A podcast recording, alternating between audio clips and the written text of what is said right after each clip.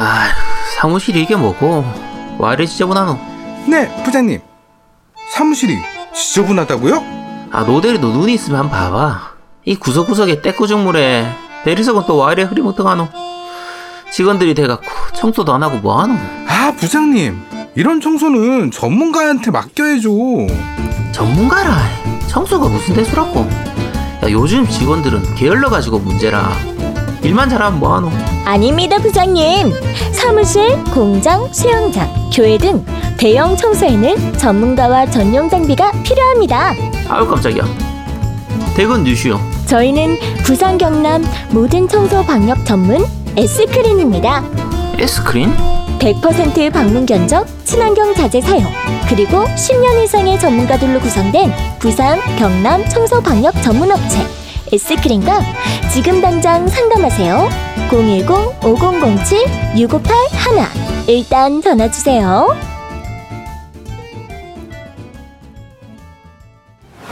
자, 어, 아까 저희가 후원 계좌 말씀 안 드렸네요. 어, 후원해주신 분, 어, 페이크당님, 그 다음에 크레이, 크라이김님, 그 다음에, 어, 추억님, 이렇게 세 분께서 후원해주셨네요. 감사드립니다. 네, 감사합니다. 네. 자, 첫 번째 코너이자 오늘 마지막 코너.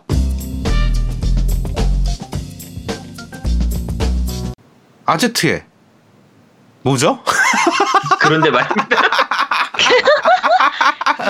자, 자, 오- 자, 오늘은 페르소나 특집입니다. 페르소나 특집. 네, 그렇죠. 페르소나 특집이죠. 네. 오늘은 제야 도목이 없어가지고 뭐 대본도 없고 아무것도 없어요. 아무것도 없고 없어요. 그냥 네, 그냥 원래 오늘 쉴까 말까 하다가 저희가 이제 7월 말쯤에 한 1, 2주간 쉬게 될 예정이라서 오늘까지 쉬어버리면 너무 많이 쉬는 것 같아서 요즘 이제 폐생도 좀 약간 자주 쉬는 편이고 제가 제일 좋아하는 게임이 수다 분들도 지금 한 달 정도 쉬기로 하셔가지고 우리 우리까지 쉬어버리면은 안 될 것 같아서 그래서 그냥 약간 강행해서 땜방이라도 좀 하기로 했습니다. 아, 그리고 기다려주시는 팬분들이 계시는데 이렇게 자주 쉬면 안 되지. 그건 도의가 아니지. 어. 그쵸. 아, 몸 관리 잘해야 되는데, 이 제아동무게는, 아, 정말. 그러니까. 음, 좀 아쉬워. 음, 그냥. 음, 음. 그러네. 음, 네. 자, 오늘 얘기할 건 일단 페르소나 5 리뷰도 조금 하고요. 전체 페르소나 시리즈. 근데 페르소나 시리즈 자체가 원래 진 여신전생, 그러니까 여신전생 시리즈에서 시작됐기 때문에 여신전생 시- 전체 시리즈 얘기도 조금 하도록 할게요. 어차피 그 파이널 판타지라든지 드퀘 같은 경우에는 전체 네- 넘버링 그대로 오기 때문에 얘기하기가 편한데 여신전생은 좀 그렇게 얘기하기가 좀 힘들어요. 계속 제목이 바뀌기 때문에. 그래서 일단 그 부분도 같이 얘기하는 걸로 하도록 하죠. 일단 페르소나 5 지금 이제 MC들 다 즐겨봤는데 제아두목은 없으니까 다음에 한번 물어보도록 하고 그 두 분 페르소나 5 느낌은 어때요? 좀 즐겨본 느낌은? 아, 일단 노미님은 어때요? 어, 음. 저는 저는 개인적으로 어. 그 게임성이나 이런 것들은 괜찮은 것 같아요. 해보니까 아, 잘 음. 만들었다는 생각이 들긴 하는데 문제는 뭐냐면 너무 복잡해 그냥 처음에.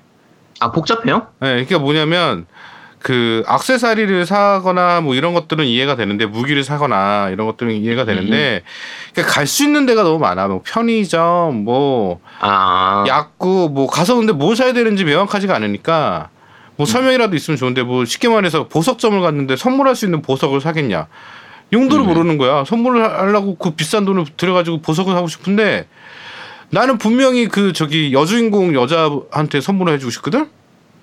다카마키한 말이에요. 어, 어, 어. 음. 근데 난 걔가 마음에 들어서. 그런데 여 의사한테 선물을 하고 있다고 내가? 음. 어. 왜? 왜 왜? 몰라. 선물하고 있더라고 내가. 야 안한테 선물을 하면 되지.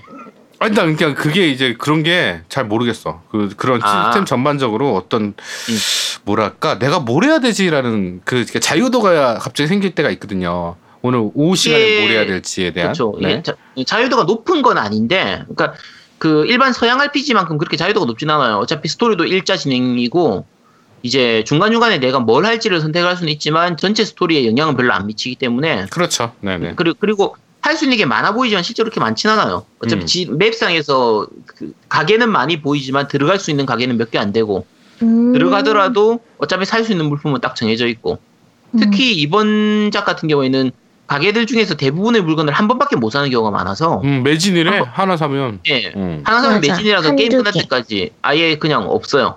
그냥 그- 다시 리필이 안 되는 경우가 대부분이라 그, 좀 그런 편이라 어 많아 보이지만 막상 해보면 그렇게 많지는 않은 뭐 그쵸 그래서 그 시스템이 좀 적응이 되고 나면은 어렵지 않은데 노미님이 노미님은 그 사탄을 해보셨죠 페르소나 음. 4를 네, 해봤죠. 네. 페르소나 4를 했는데도 좀 복잡하다고 느꼈나 보네요 아니, 그러니까 그게 고현님은 어때요? 음. 아니 그게 난 딴 거 아니고 길 찾는 게 나는 짜증 나면 진짜 안 하거든. 근데 문제는 길 찾는 게 막 짜증 나. 그 길 몇 개 없잖아 그게 아니까 그게 내가 처음에 헤맨 게 그 시부야 역인가 여기에서 다른 그 환승하는 길을 찾는데 아, 그 아, 부분은 한글화 때문에 문제예요. 그러니까 그게 예를 들면 JR선 뭐로 가라 이렇게 얘기를 하면 음. 이제 일본 사람들 같으면은 그 녹색 그 간판이나 그 마크 자체가 JR선 뭐 예를 들면 긴자선으로 가라 돼 있으면 그 한자로 긴자가 돼 있어요. 그러면은 그걸 그냥 찾아서 가면 되는데 그 부분에 대한 설명이 이제 한글로는 설명이 안 돼 있기 때문에 그, 그 부분만 좀 복잡해요. 그러니까 약간 헤맬 수 있는 부분이라 조금 아, 헤매, 그럼 나는 그 래서 막 짜증이 나더라고 순간. 나길 음. 찾는 게 짜증 나는 게임은 내가 사실은 나한테 잘 안 맞아요. 그거 음. 빼고 나면 그 뒤로는 괜찮아요. 그리고 일정 진행되고 나면은 대부분의 상점들은 다 쇼커스로 바로 직통으로 갈 수 있기 때문에 맞아요. 음. 네 그래서 그 단축 그 키라고 해야 되나 어쨌든 그게 바로 연결이 되니까 그냥 클릭 한 번이면 바로 갈 수 있어서 그렇죠. 고유님은 어때요? 소감 해본 소감이? 저는 애니로 먼저 알고 있었고 이제 게임은 처음 접해 보는데, 응? 네 5편 애니를 다 봤어요? 아니요, 다 보진 않았고 네. 아무튼 페르소나라는 OST 같은 것도 되게 좋아가지고 음, 듣 알고는 있었는데 게임으로는 처음 접해봤는데 처음에는 되게 뭔가 설명도 많고 그래가지고 어, 좀 어려운 게임인가 하고 계속 하다 보니까 근데 계속 하다 보니까 되게 재미있고 근데 좀 그 주인공이 죽어버리면 다시 아 그렇죠 게임 오버죠. 네 다시 해야 돼가지고 좀 제가 좀 많이 죽어가지고 그게 좀그 주인공이 죽으면 게임 오버 되는 게 이 여신전생 시리즈 특징이에요. 아, 중, 간에 페르소나 2였나? 어디선가에서 한번 그 주인공이 죽어도 아 여신생 4였나? 어쨌든 주인공이 죽어도 게임 오버가 안 되는 시리즈가 있긴 했는데 음, 그렇 그것도 어렵기는 마찬가지여서 음, 네 원래 여신생 시리즈 자체가 좀 어려워요. 어려운 편이고 지금 음. 얘기하신 것처럼 그 약간 좀 불합리하다 싶은 느낌이 들 정도가 드는 것 중에 하나는 즉사 마법이 있거든요. 적 어. 마법 중에서 이제 걸리면 한 방에 죽는 즉사 마법. 맞아요, 맞아요. 근데 주인공이 죽으면 게임 오버란 말이에요. 그러면 음. 한참 진행을 하고 세이브도 안 시키고 예를 들면 한 1시간 까지 진행을 했는데 정말 잡몹한테 그 즉사마법 한 방 맞고 갑자기 걸려서 그러니까 예를 들면 즉사마법이 걸릴 확률이 10%다. 그럼 음. 90%는 안 죽으니까 상관없는데 문제는 10%에 걸리면 바로 그냥 게임 오버가 돼버리니까 맞아요. 음, 이제 그런 부분들은 있긴 하죠. 그거는 네. 이 여신진행 시리즈 전체의 특징이에요. 음, 딴 것도. 없죠? 딴 거는 그래가지고 주인공만 좋은 템으로 맞추면 괜찮겠구나 싶어가지고 그런 것도 있고 알바 그런 것도 있더라고요. 돈 모으기 좀 어려운 것 같기도 하면서 근데 한번 그 던전이라 팰리스 한번 돌고 나면 돈이 어느 정도 모이니까 잡템 같은 것도 있어서 그걸 다 팔면 어느 정도 돈이 모이니까 괜찮은 것 같기도 하면서 네. 요게 돈이 게임 그냥 단순 게임 진행만 하면은 돈이 그렇게 많이 모자라진 않고요. 네. 그 페르소나 이제 합체하고 이런 거 할 때 페르소나를 다시 이제 어. 불러들이고 하는 거기서 돈이 많이 들어가거든요. 맞아요. 그래서 좀 파고들면은 돈이 정말 많이 필요한 게임이긴 하죠. 음. 그 후반부 가면은 돈이 좀 많이 이제 들어와요. 좀 약간 꼼수 프림파라고 해서 마법 이용해서 꼼수 쓰는 것도 있고 해가지고 좀 음. 그러면 좀 넉넉해지긴 하죠. 어, 전체적으로 게임은 재밌어요? 어때요? 네, 재밌는 것 같아요. 스토리 음. 같은 것도 되게 뭔가 풍자라고 해야 되나요? 요즘 음. 세상 풍자하는 느낌도 나면서 마지막 이제 보스 딱 잡고 나면 크, 잡았다 이러면서 어, 음. 되게 재밌더라고요. 정말 잘 만든 게임이죠. 네. 어, 페르소나 5 전체적인 리뷰는 끝에 가서 다시 한 번 더 얘기를 하고요. 음. 지금 페르소나 시리즈는 처음 해보신 거죠? 고윤이 같은 경우에는. 네. 음, 전작을 해보고 싶은 생각은 있어요? 이거 해보니까? 근데 그 시리즈마다 다 스토리가 다르다고. 음, 전혀 달라요. 뭐 이어지거나 그런 건 전혀 없어요. 근데 지금 이 게임도 플레이 타임 되게 엄청 길기 때문에 제가 이 게임을 다 끝낼 수 있을지 잘 모르겠어요. 그래가지고 지금 네 이거 음. 이거라도 끝내보자 이러고 있습니다. 아, 네. 일단 할 나서 게임이 많아서 너무 하죠. 할 게임이 많아요. 네. 그렇죠. 요즘 아 콘솔을 새로 이제 접하니까 네. 그동안 밀린 게임 하려고 하면 한참 엄청 해야. 많습니다. 네. 네. 자, 일단 그러면 이제 페르소나의 기본이 됐던 여신전생 시리즈 전체 얘기를 조금 하도록 할게요. 이게 아마 그 노우미님은 당연히 모를 테고 고유님은 더더욱 모를 거라 그 이게 아마 저, 저 혼자 그냥 주저리 주저리 얘기하는 수가 있어서 혹시 중간중간에 약간 궁금하거나 그런 거 있으면 바로 좀 말씀하시도록 하세요. 네네. 자, 일단 여신전쟁 시리즈 전반적인 스- 특징만 좀 얘기를 할게요. 이 시리즈가 악마가 기본이 돼요. 악마. 그러니까 음. 그 전체 스토리상 그 페르소나에서 달라진 거고 여신전생 시리즈는 기본이 뭐 전쟁이 나든 뭐 악마가 쳐들어오든 뭐 악마의 문이 열리든 지옥 문이 열리든 간에 세계가 거의 멸망할 지경에 이르고요. 그런 이제 세계말적인 상황에서 일어나는 그런 스토리, 사람하고 악마 사이의 스토리. 주로 음. 배경을 동경을 배경, 메인 그 주 그 주 넘버링 게임들은 거의 동경을 배경으로 하거든요. 그래서 신주쿠라든지 뭐 시부야라든지 뭐 이런 쪽이 다 박살나 있는 그런 상태로 시작을 하게 돼요. 게임 내용이. 이제 스토리가 그 대강 그런 스토리고 시스템이 그 페르소나도 마찬가지긴 하지만 악마를 동료로 만들고 악마하고 대화를 하거나 이렇게 해서 교섭을 해서 뭐 돈을 뜯어내기도 하고 아이템을 뜯어내기도 하고 뭐 싸우지 않고 넘어가기도 하고 악마를 동료로 만들고 악마를 그렇게 동료로 만든 것들을 합체시키고 새로운 악마를 만들고 이런 식으로 진행되는 게 전체 그 시리즈 자체의 그 메인 그 시스템이고요. 그 악마 디자인으로 유명했던 게 이제 카네코 카즈마라고 하는 사람이 악마 디자인을 했었어요. 이게 악마 화가로 유명하거든요. 이 페르소나 때문에 유, 그러니까 그 여신전생 시리즈 때문에 유명해진 거기도 한데 그 이전부터 약간 환타지 중에서 좀 괴기스러운 그림을 많이 그리는 좀 그런 화가였어요. 음. 그래서 어, 서양 쪽에서 그런 쪽으로 유명한 게 이제 HR 기거 있죠. 그 혹시 그 아시나요? 두 분 다 모르시나? 뭐야? 그, 네.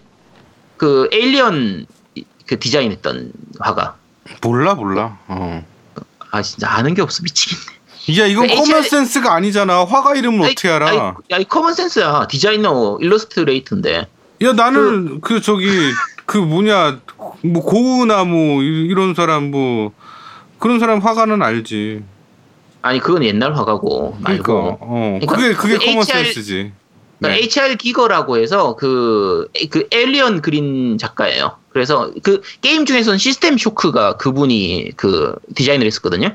그래서 그 캐릭터 디자인하고 해가지고 그래서 어 아, 그래 어쨌든 그런 분 있습니다. 근데 이쪽에서 유명한 거는 일본 쪽에서 유명한 게 이제 카네코 카즈마고요. 어 슈페 시절이나 페미컴 시절까지는 그 파판하고 득회하고 같이 3대 RPG라고 불렸었는데 플스나 세턴으로 오면서는 조금 시들해지다가 최근에는 이제 다시 페르소나 시리즈로 3대 RPG로 거의 꼽힐 수 있게 된 그런 이제 시리즈고요. 근데 재밌는 거는 파판이나 득회하고 달리 이오 진여 그러니까 여신 전쟁 시리즈는 난이도가 굉장히 높아요. 그래서 제가 페르소나가 나오기 전까지, 그러니까 페르소나가 나오기 전까지 여신전생 시리즈는 즐기기는 한 절반 이상은 즐겼었는데 엔딩을 본 게 하나도 없었어요. 여신전생 시리즈는 굉장히 어려워요. 난이도가 아까 얘기한 것처럼 불합리하게 어이없이 게임 오버가 되는 경우가 굉장히 많았기 때문에 그러니까 던전도 되게 복잡한데 예를 들면 던전이 1시간 걸리는 던전인데 한 50분 동안 게임 플레이를 하다가 갑자기 적 졸기한테 한 방 맞고 죽어버리면 음. 패드 씹어 던지고 다시는 하기 싫어지는 그런 게 있어서 그래서 그런 거 한 두세 번 당하고 나면은 진짜 게임 접게 되거든요. 그래서 좀 포기를 많이 했었어요. 많이 했었고 어, 여신전생이 처음 나올 때는 이제 이게 80년대 후반이라 87년도에 여신전생이 페미컴판으로 처음 나왔었거든요. 근데 요 당시에는 이제 소설로 여신전생이라는 제목으로 그러니까 원래 제목은 디지털 데빌 물어 그러니까 디지털 데빌 이야기라는 제목으로 그 이제 소설이 있었어요. 소설하고 뭐 애니하고 요 이 이 게임하고를 같이 해서 이렇게 미디어 믹스로 만들었던 건데 그 1권의 제목이 여신전생이에요. 소설판 1권의 제목이 여신전생이고 그걸 배경으로 해서 만든 게 이 이제 여신전생 게임이 되는 거죠. 근데 1편은 그냥 그 전에 이제 드래곤 퀘스트가 나오고 나서 히트를 쳤으니까 드래곤 퀘스트의 아류작으로 RPG 게임들이 굉장히 많이 나오던 시기거든요. 그런데 그렇게 많이 나왔던 아류작 중에서 하나가 이 여신전생이었고요. 어, 다만 다른 게임들은 그냥 다 비슷비슷했는데 얘는 특징적인 게 아까 얘기했던 악마라는 부분하고 대부분의 환타지 RPG 게임들이 과거, 그러니까 이 환타지 세계를 배경으로 하는 데 비해서 얘는 현실 세계를 배경으로 했기 때문에 음. 좀 재밌는 게임이었어요. 그러니까 현실 세계를 배경으로 하는 RPG 게임이 그렇게 많지, 그 당시에는 많지가 않았으니까. 지금도 많지 않죠. 지금도, 그렇죠. 지금도 지금 페르소나처럼 이렇게 학원물에 가까운 이런 느낌의 RPG가, RPG가 맞나요? 제가 사실 생각나는 게 별로 없는데. 나도 나 아예 네. 생각이 안 나는데. 네. 국내 게임 중에서 이제 옛날에 요구르팅이라고 맞아요. 저도 방금 그거 생각났어요. 어, 요구르팅 그 노래만 좋았던 신지가 노래 불러가지고. 노래만 남고 게임은 사라진. 네, 맞아요. 너무 슬픈데. 음, 뭐 저는 그런 게임은 있긴 했는데 요구르팅은 다음에 한번 너 이거 들어봤을 때 노래를 한번 내보내 봐야겠네요. 아 근데 내보냈어 네. 저번에 내가 한번. 아, 그때 내보냈었나? 어. 그 어, 신지가 부른 그쵸. 거 내보냈죠. 어. 네. 아, 그렇구나. 네네. 그래서 어쨌든 그 게임은 있어도 학원물에 RPG 게임 섞인 게 그렇게 많지는 않으니까. 근데 그 당시도 어쨌든 학원물까지는 아니지만 어쨌든 현대를 배경으로 했던 게임이라 당시로서는 꽤 획기적인 게임이었, 그 느낌이었고, 어, 1편 스토리만 간단하게만 얘기할게요. 그, 그 뒤로는 제가 스토리를 별로 얘기를 안 할 테니까. 이게 전체적인 다른 시리즈들이 메인이 되는 거라서 그 주인공이 이제 그 나카지마라고 그러니까 주인공이 나카지마라고 하는 애가 있는데 얘가 이제 악마 소환 프로그램을 만들어요. 악마를 불 그러니까 해킹 뭐 천재적인 프로그래머인데 이제 악마를 불러내는 악마 소환 프로그램을 만들고 악마도 불러내고 신도 불러내고 얘들 데리고 놀고 이렇게 하다가 악, 루시퍼까지 나오는 거죠. 루시퍼가 나와가지고 세계를 멸망시키는 상태까지 만들어 버린 거예요.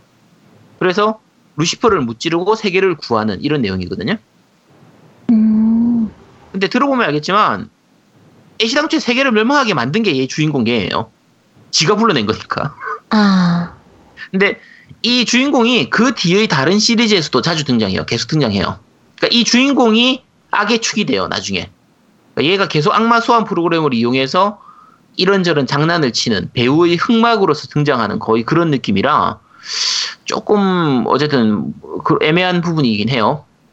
근데 게임 시스템은 드래곤 퀘스트보다는 위저드리에 좀 더 가까운데 이제 뭐 예를 들면 처음 시작할 때 주인공 능력치도 정하고 1인칭 시점으로 던전 RPG 형식으로 진행되고 하니까 그 파이널 판타지라든지 드래곤 퀘스트처럼 위에 옆에서 보는 3인칭 시점이 아니라 1인칭 시점으로 하는 부분들 이런 것들이 위저드리에 더 가깝거든요. 네.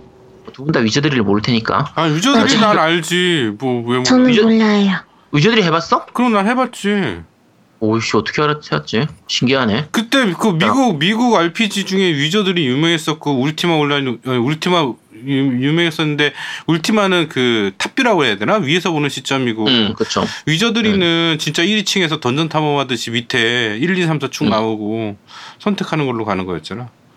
오이씨 의외네. 아 근데 보통- 위저들은 알지. 음. 음, 보통 미국식 RPG에서 미국 쪽, 서양 쪽 3대 RPG, 우리 일본에서 3대 RPG로 얘기하는 것처럼 음. 서양 쪽 RPG로 3대 RPG로 얘기하면 그 당시에는 이제 마이트 앤 매직, 울티마, 위저드리 이렇게 얘기를 했었거든요. 그렇죠. 네. 네.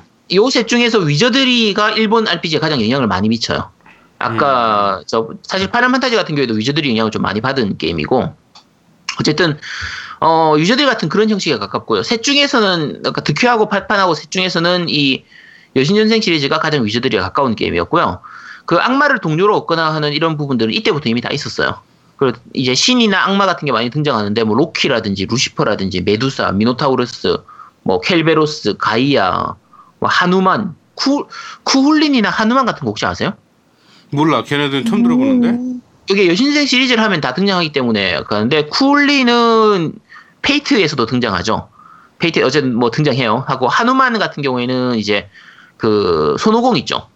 음. 우리 서유기에서 나오는 손오공. 음. 손오공의 이제 원 그 오리지널이 됐던 게 그 인도 신화 쪽에서 나오는 하누만이라고 하는 원숭이 신이 있거든요. 아. 그게, 그게 중국으로 흘러 넘어- 넘어가서 서유기가 만들어졌다라고 얘기를 하는 신이니까 어쨌든 그런 신들도 등장해요. 그래서 세계 각국의 온갖 잡신들이 다 등장하는 그런 게임이고 어, 뭐, 어쨌든, 어, 그 당시에 어쨌든 특징은 그좀 특이했던 게임이고요. 뭐, 뒤에 이제 여신생 2, 2도 이제 페미컴으로 등장을 하거든요. 나오는데, 원에서 약간 이어지긴 해요. 원 시리- 시리즈에서 약간 이어지긴 하는데, 마찬가지로 주인공이 악마 소환기를, 악마한테서 악마 소환기를 얻고, 이제 그걸 통해서 스토리를 진행해 나가는 그런 방식이고요. 여신생 2가 정말 명작이에요. 정말 재밌었던 게임이거든요. 아, 근데 아무도 안 해봐서 아이씨 미치겠네. 아무도 공감을 안 하고 있어. 아 그렇군요. 네, 굉장히 네. 유명했 유명하긴 했어요. 진짜 여신전생 2는 네. 네, 유명하긴 했죠. 예. 이때가 페미컴 시절 이때는 그 드래곤 퀘스트나 파이널 그러니까 파이널 판타지 3가 드래곤 퀘스트 저 페- 페미컴에서 제일 컸던 RPG고 드래곤 퀘스트 4가 이제 페미컴에서 최고였거든요. 최고였는데 여신전생은 여신전생 2가 페미컴에서 거의 최고. 그래서 이 세 개가 페미컴 진짜 3대 RPG라고 꼽을 만한 게임이라 어 나중에 뒤에 슈퍼 페미컴으로 구약 여신전생이라는 제목으로 리메이크 되긴 했는데 어 요거는 조금 별로였고요.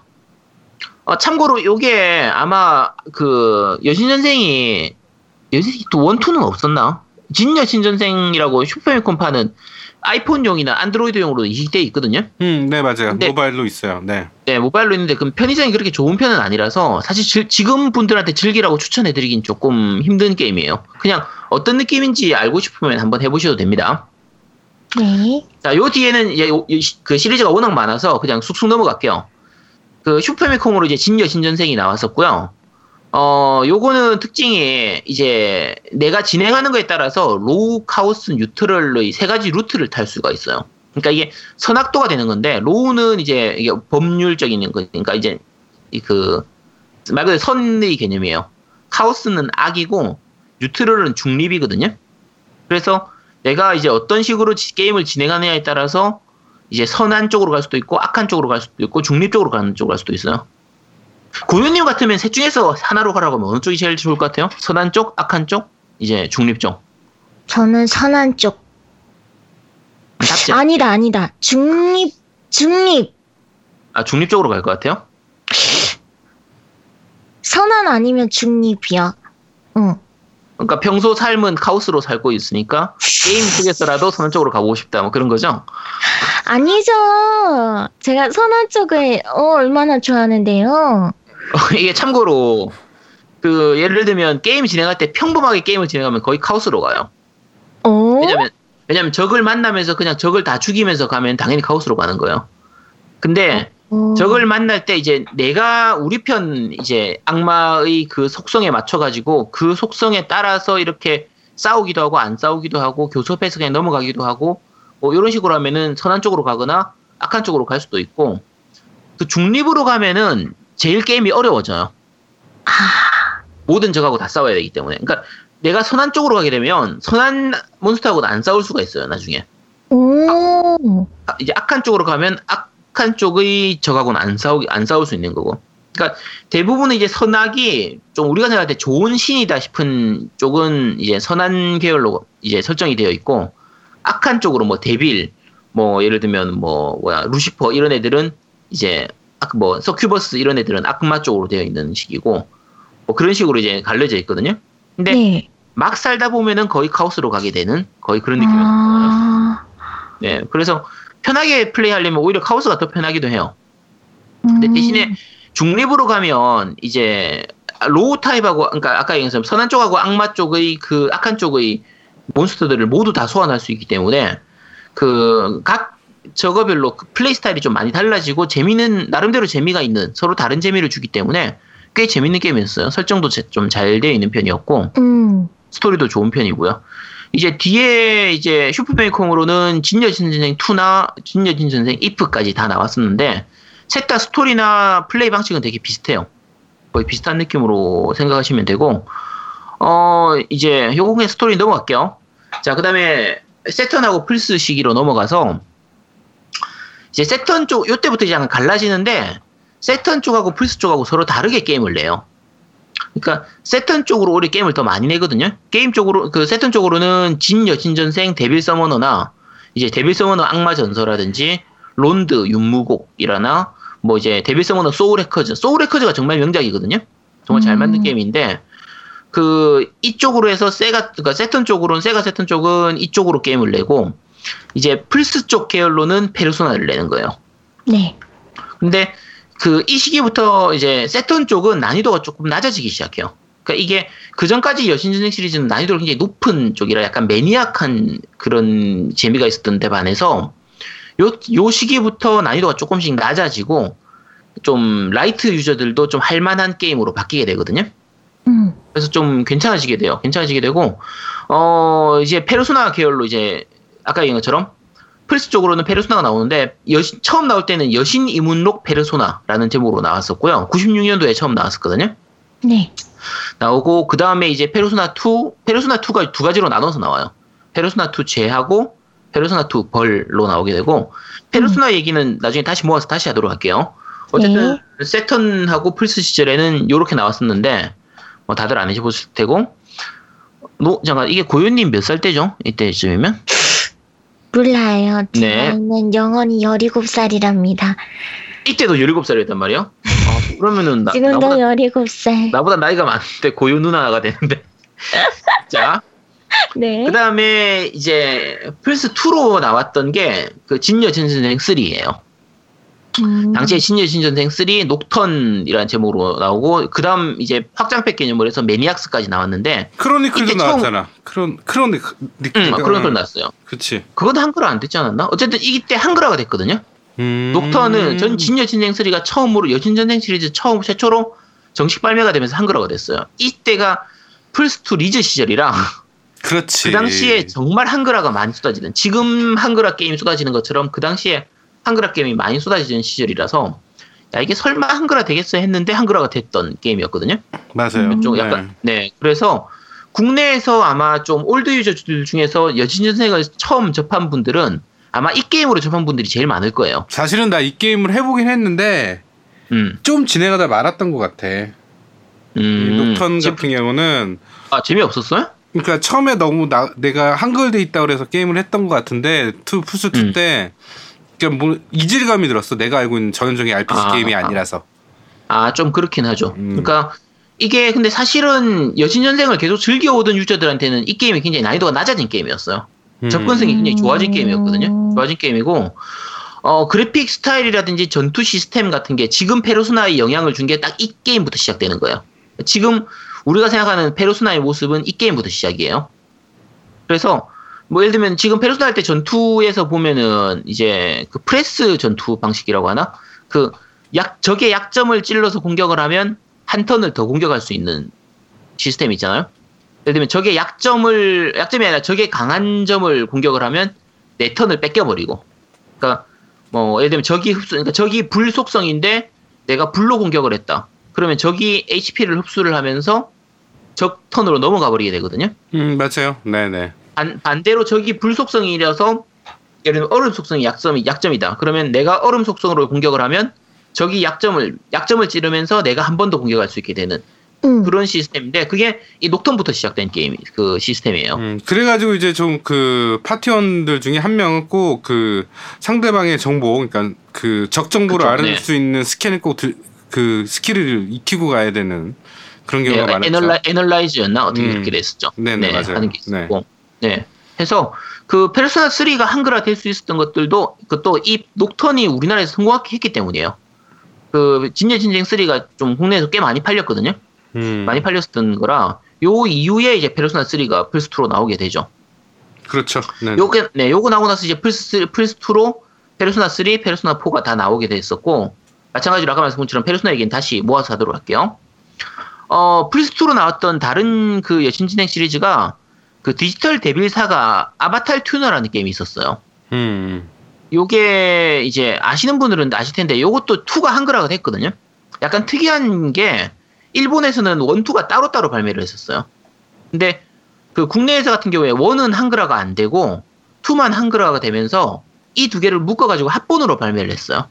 그래서 1은 대사집 동봉으로 해서 발매를 하고 2는 한글화가 된 상태로 이렇게 발매를 하는데 어 스토리가 약간 좀 그 아까 얘기한 것처럼 여신전생스러운 맛이 확실하게 나는 스토리예요.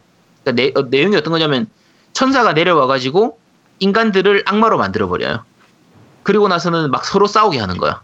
음. 서로 싸우게 하는 거고 그 싸움에서 살아남은 애들만 너바나로 열반의 세계로 데려가는 그렇게 해서 인간들끼리 싸우게 만드는 그러니까 인간이 악마화 돼버린 그런 내용이거든요.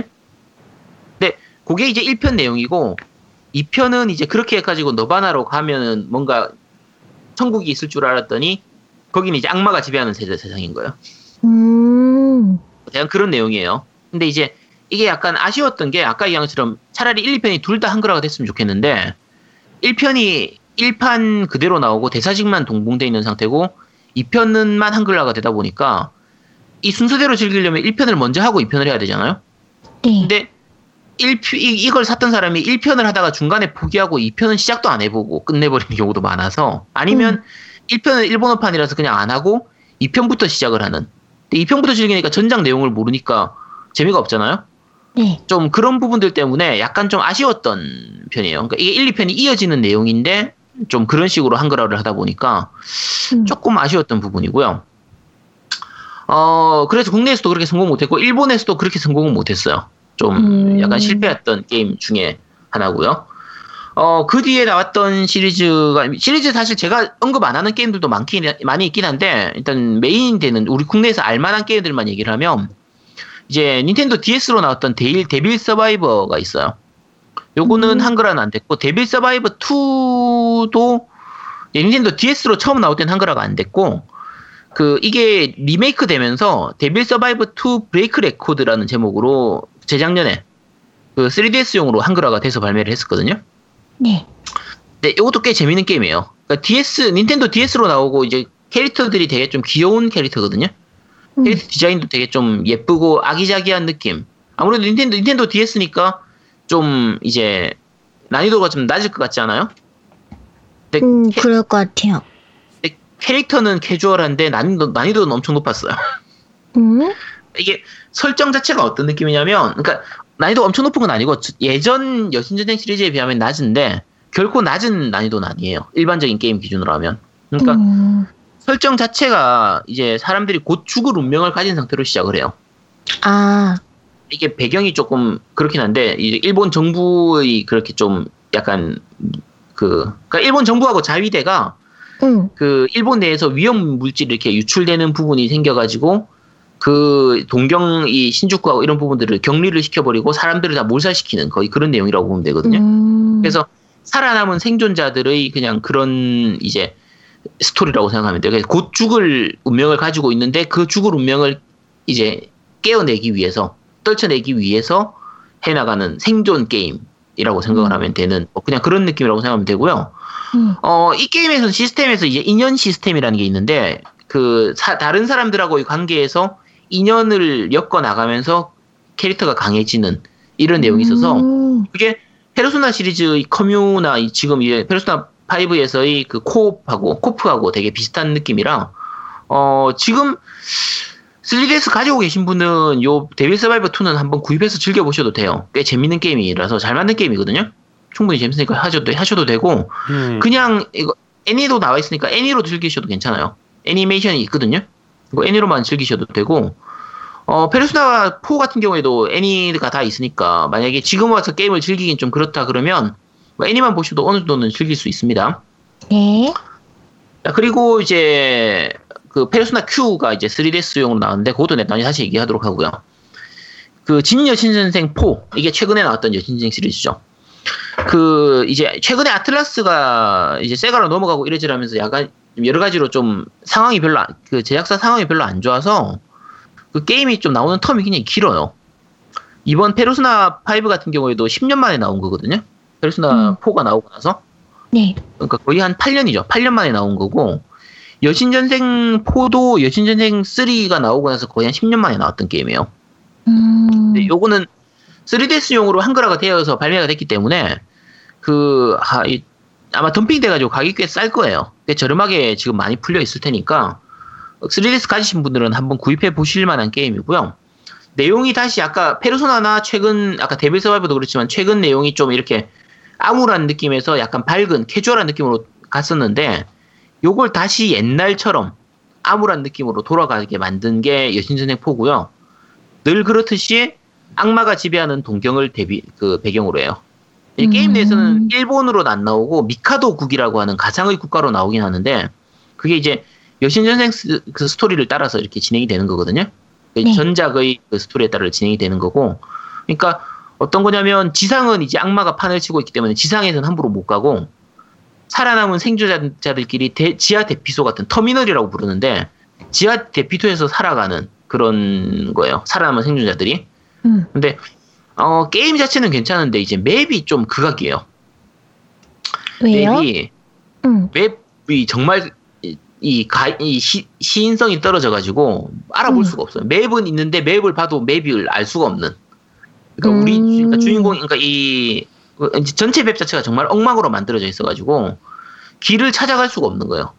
그 길이 보이질 않아. 그러니까 쉽게 생각하면 길이 있긴 한데 거기에 건물까지 같이 세워놓은 거예요. 음. 그러니까 길이 안 보여. 건물대 가려가지고. 뭐 대강 그런 느낌으로 하면 돼요. 어쨌든 좀 네. 그런 부 그런 부분들 때문에 좀 맵 때문에 욕도 많이 먹고 어, 최근작들 중에서는 난이도가 굉장히 높은 편이에요. 음. 이게 이게 아마 주인공이 죽어도 게임 오버가 안 됐던 걸로 기억하는데 어쨌든 약점 공략하면은 그걸로 게임 오버 되는 거는 마찬가지였거든요.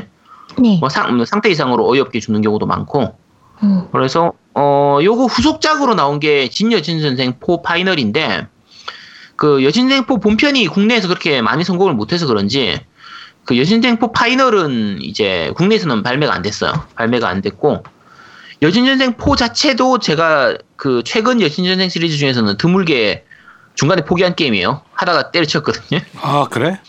음. 예, 여신생 4는 아 중간에 너무 좀 불친절한 부분이 많아가지고 게임 자체가 재미없는 건 아닌데 끝까지 하기엔 좀 약간 힘들더라고요. 그래서 음. 요거는 중간에 포기를 했었어요. 포기를 했었고 어 제가 중간에 얘기 안, 하- 안 했던 시리즈들이 여러 개 있어요. 마신전생이라고 슈퍼패미콘으로 나왔던 시리즈나 뭐 마신전생 2도 있었고 그 뭐 진여신전생 데빌 칠드런이라고 해서 그 예전에 그 페- 포켓몬이 되게 히트 칠 때 이 여신전생을 포켓몬화 시켜서 만들어 보자 해가지고 뭐 예, 포켓몬이 특징이 이제 레드, 뭐 블루, 옐로우 이렇게 만들고 시리즈 뭐 흑, 백 이렇게 만드는 것처럼 그거 그대로 음. 흉내내가지고 데빌 칠드런 흑의 서 적의 서, 그다음에 뭐 음. 백의 서, 그다음에 뭐 빛의서, 어둠에서, 이- 뭐 화염에서, 얼음에서 이런 식으로 해서 딱 포켓몬 느낌 나는 느낌. 그러니까 포켓몬에서는 귀여운 포켓몬을 모으는데 여기서는 귀여운 악마들을 모으는 어, 그런 느낌이에요. 데뷔 이거 애니메이션 어 있- 있을 거야. 데빌 저 데빌 이거. 봤어요. 아 그래요? 네. 어, 의외로 매니악하네. 어, 이거 옛날에 했는데?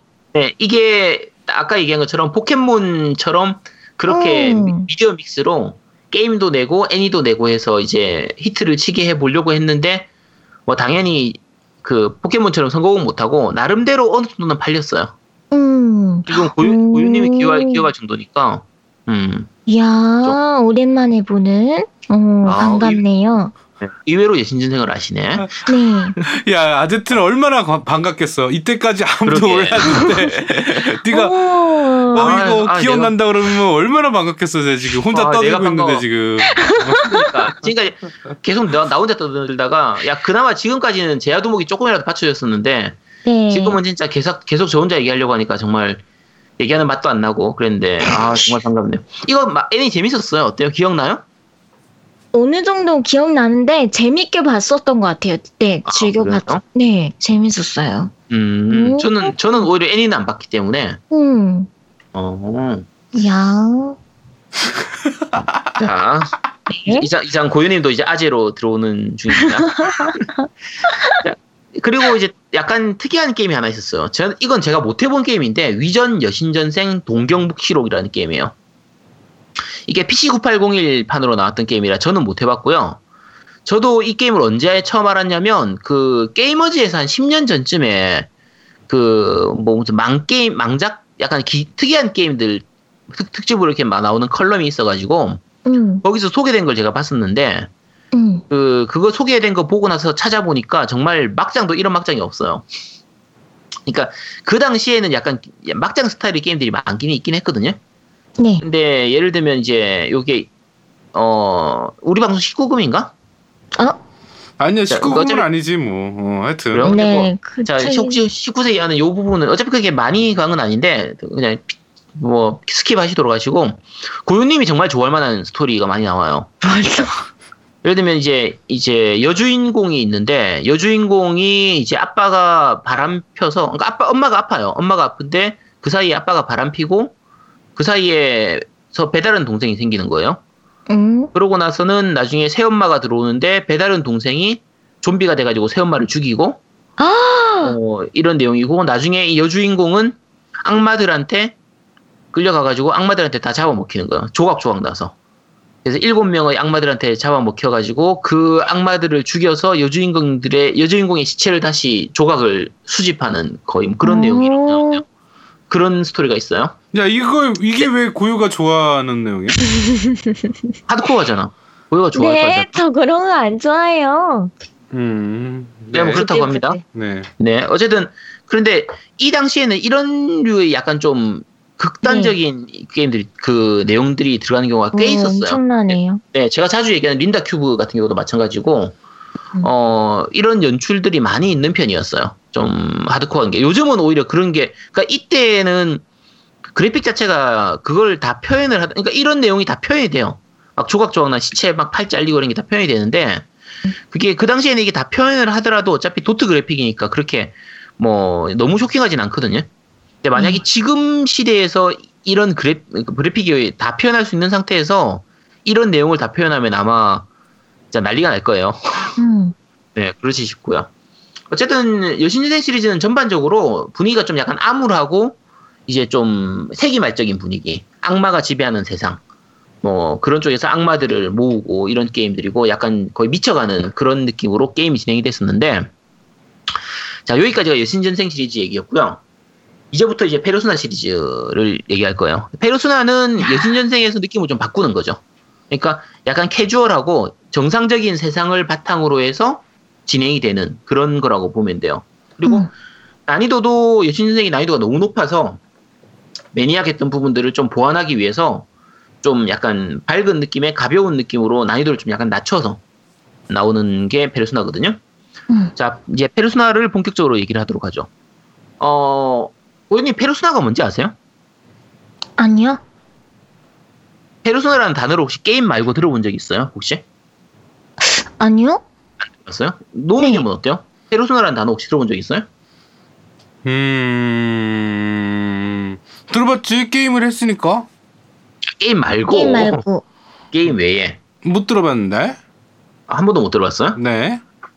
이게 저 같은 경우에는 페르소나를 게임으로 먼저 접하긴 했는데 그 정신과 시간에 배웠었어요 이걸 아. 학교 수업하다가 정신과 수업 정신과 용어로 쓰이는 거예요. 그러니까 아. 이게 원래 페르소나는 가면이라는 뜻인데 음. 그 우리가 정신분석학 정신분석학 하면은 생각나는 사람이 혹시 있으신가요? 음. 꿈의 해석이라든지 아무도 모르다? 몰라. 정신분석. 어. 프, 어, 프로이드 몰라요? 프로이드? 아, 아, 프로이드 프로이드 알지. 알죠. 내가 걔 걔랑 얼마나 친한데. 아 네. 네. 프로이드 혹시 전화 전화번호 왔어요? 제가 제가, 제가 전화하면 전화 연락을 안 받아가지고 나 핸드폰 바꿨대. 응. 아 나중에 전화번호 좀 가르쳐 주세요. 네, 알겠습니다. 어쨌든 네. 프로이드 같은 경우에는 이제 의식하고 무의식 사이에서 이제 꿈이라든지 트라우마 이런 쪽 중심으로 이제 음. 분석을 하는 쪽이고 대신에 이제 성적인 부분 이런 부분을 그러니까 성욕에 대한 부분을 좀 많이 집중적으로 파고들은 쪽이라 보통 우리가 얘기할 때 구강기 뭐 항문기 뭐 이런 음. 쪽 표현하는 게 다 프로이드 정신분석학에서 나오는 거거든요.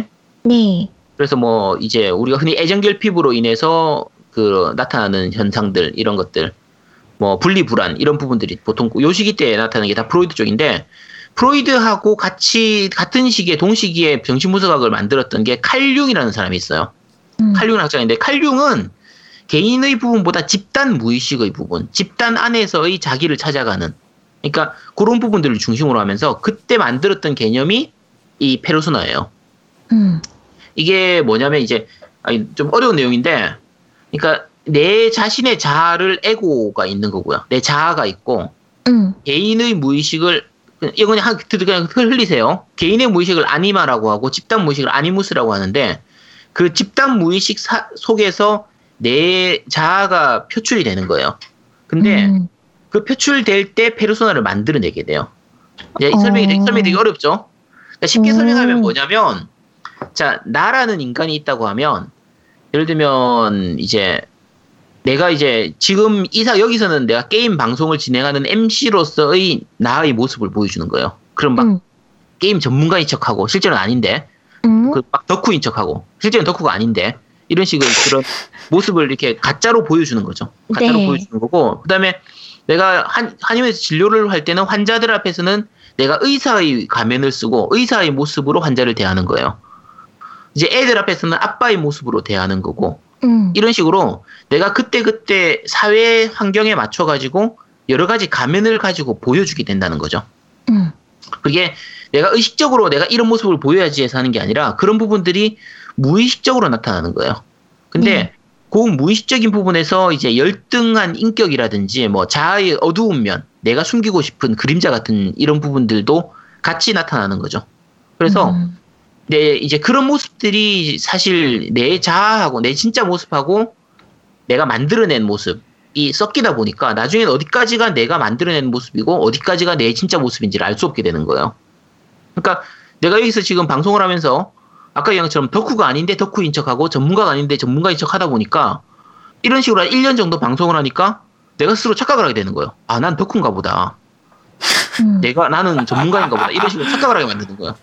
가면이 또 다른 나를 만들게 되는 이제 그런 느낌이라고 생각하면 돼요. 아니 그게 아니라 그건 예제가 좀 잘못된 게 원래 그런 사람이 어, 자기는 그러지 않다라고 생각하다가 어 음. 자기 진짜 모습을 찾은 거지 진짜 아 나는 덕후구나 아 나 이렇게 게임 전문가구나 이렇게 알아가는 거는 다른 의미 아니에요? 어, 그런 경우도 있어요. 그런 경우도 있는데, 어, 참고로 지금 노우미 님이 얘기하시는 그 스토리를 기본으로 하는 게 페르소나 3예요. 아 그렇구나. 그러니까- 음. 네, 그러니까 진정한 내 모습이 있는데 그거를 숨기고 살아가다가 그것을 진짜 내 모습이라고 받아들이고 무의식 속에 있었던 그 내 모습을 받아들이고 그것도 나라고 인정하게 되는 스토리로 가는 게 페르소나 3예요. 음. 그러니까 네. 이게 아까 지금 말씀드린 것처럼 페르소나라는 그 개념이나 그런 정신 분석학적인 정신과적인 부분을 게임으로 굉장히 잘 표현하고 있는 게 이 페르소나 게임이에요. 그래서 봐- 보다 보면 굉장히 재밌거든요. 어, 정신과적으로도 되게 재밌는 게임이에요. 자, 그럼 페르소나 1부터 좀 얘기를 할게요. 이제 96년도에 플스 1으로 처음 나왔었고요. 어, 작년이 이제 20주년이 되는 거라서 페르소나 5가 20주년 기념작이에요. 음 맞아요. 그래서- 네네. 페르소나 5 처음 켜면은 1, 2, 3, 4, 5 이렇게 올라가 가지고 20 이렇게 나오면서 기념 이렇게 나오는데 사실 국내에서는 올해 나왔으니까 21년인데 어쨌든 작년에 20주년 기념작으로 나왔던 거고요. 어 이제 아까 얘기한 것처럼 캐주얼한 분위기로 이렇게 만들긴 했는데 학원물 느낌으로. 그러니까 그 전에는 세계관이 암울하고 그랬는데 약간 학원물 스타일로 해서 이렇게 만들긴 했는데 그 난이도는 여전히 높았어요. 저 제가 요 페르소나 1 같은 경우에 플스 1 때는 엔딩을 못 봤고 나중에 플스 2로 이식이 됐었거든요. 음. 그러니까 플스 2로 이식된 버전이 약간 난이도 조절이 됐던 것 같은데 플스 2 이식된 버전은 엔딩을 봤어요. 플스 1은 엔딩을 못 봤었고 어, 지금의 페르소나하고 느낌이 조금 많이 달라요. 그러니까 지금 우리가 생각하는 그런 페르소나 느낌의 그 시스템 게임 시스템이라든지 감각은 3탄부터 시작된 거라서 음. 어, 그때하고 조금 다르고, 다만 이제 타로 카드 그 아르카나 있잖아요. 뭐 우리가 뭐 사신, 뭐 연인, 또 뭐 있었죠? 뭐 법황, 뭐 황제, 뭐 죽음, 뭐 탑, 매달린 자 이런 식의 그 타로 카드를 이용해서 그 아르카나를 엮어가는 부분은 요때부터 이미 있었어요. 이때부터 시작됐었던 부분이고, 어, 그 다음에 99년도에 나왔던 게 페르소나 2인데, 페르소나 2 같은 경우에는 죄하고 벌로 이제 나눠서 출시를 했어요. 99년도에 페르소나 2 죄편이 나오고 2000년도에 벌이 나오는데 이게 스토리가 그대로 이어지거든요. 음. 근데 이 당시에는 게임을 쪼개서 내는 게 유행이었어요.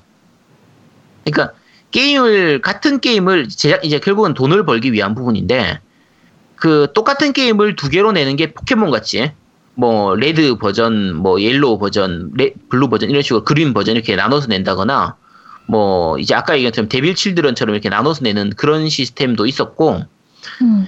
그 슈퍼로봇 대전 F가 대표적인데 본편하고 완결편 이렇게 두 개로 나눠서 내는 거예요. 샤이닝 포스 같은 경우에도 이제 쪼개서 내고, 그러니까 결국은 뭐 돈을 벌기 위한 부분이에요. 근데 대부분의 그렇게 쪼개서 내는 게임들이 욕을 많이 먹죠.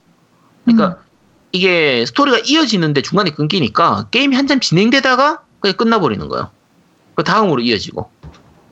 그러니까 그 말 그대로 그게 바로 나오면 괜찮아요. 저 같은 경우에도 이게 그 제와 벌이 이 페르소나 2 제가 죄편이 플스 1 시절에 제가 처음으로 엔딩을 봤던 여신생 시리즈거든요. 네. 죄, 죄편이 음. 죄와 벌 두 개가 아니라 근데 99년도에 죄가 나왔을 때 엔딩을 봤는데 그 다음에 벌이 나왔을 때 벌을 하려고 하니까 앞에 죄편 스토리가 기억이 안 나는 거예요. 아.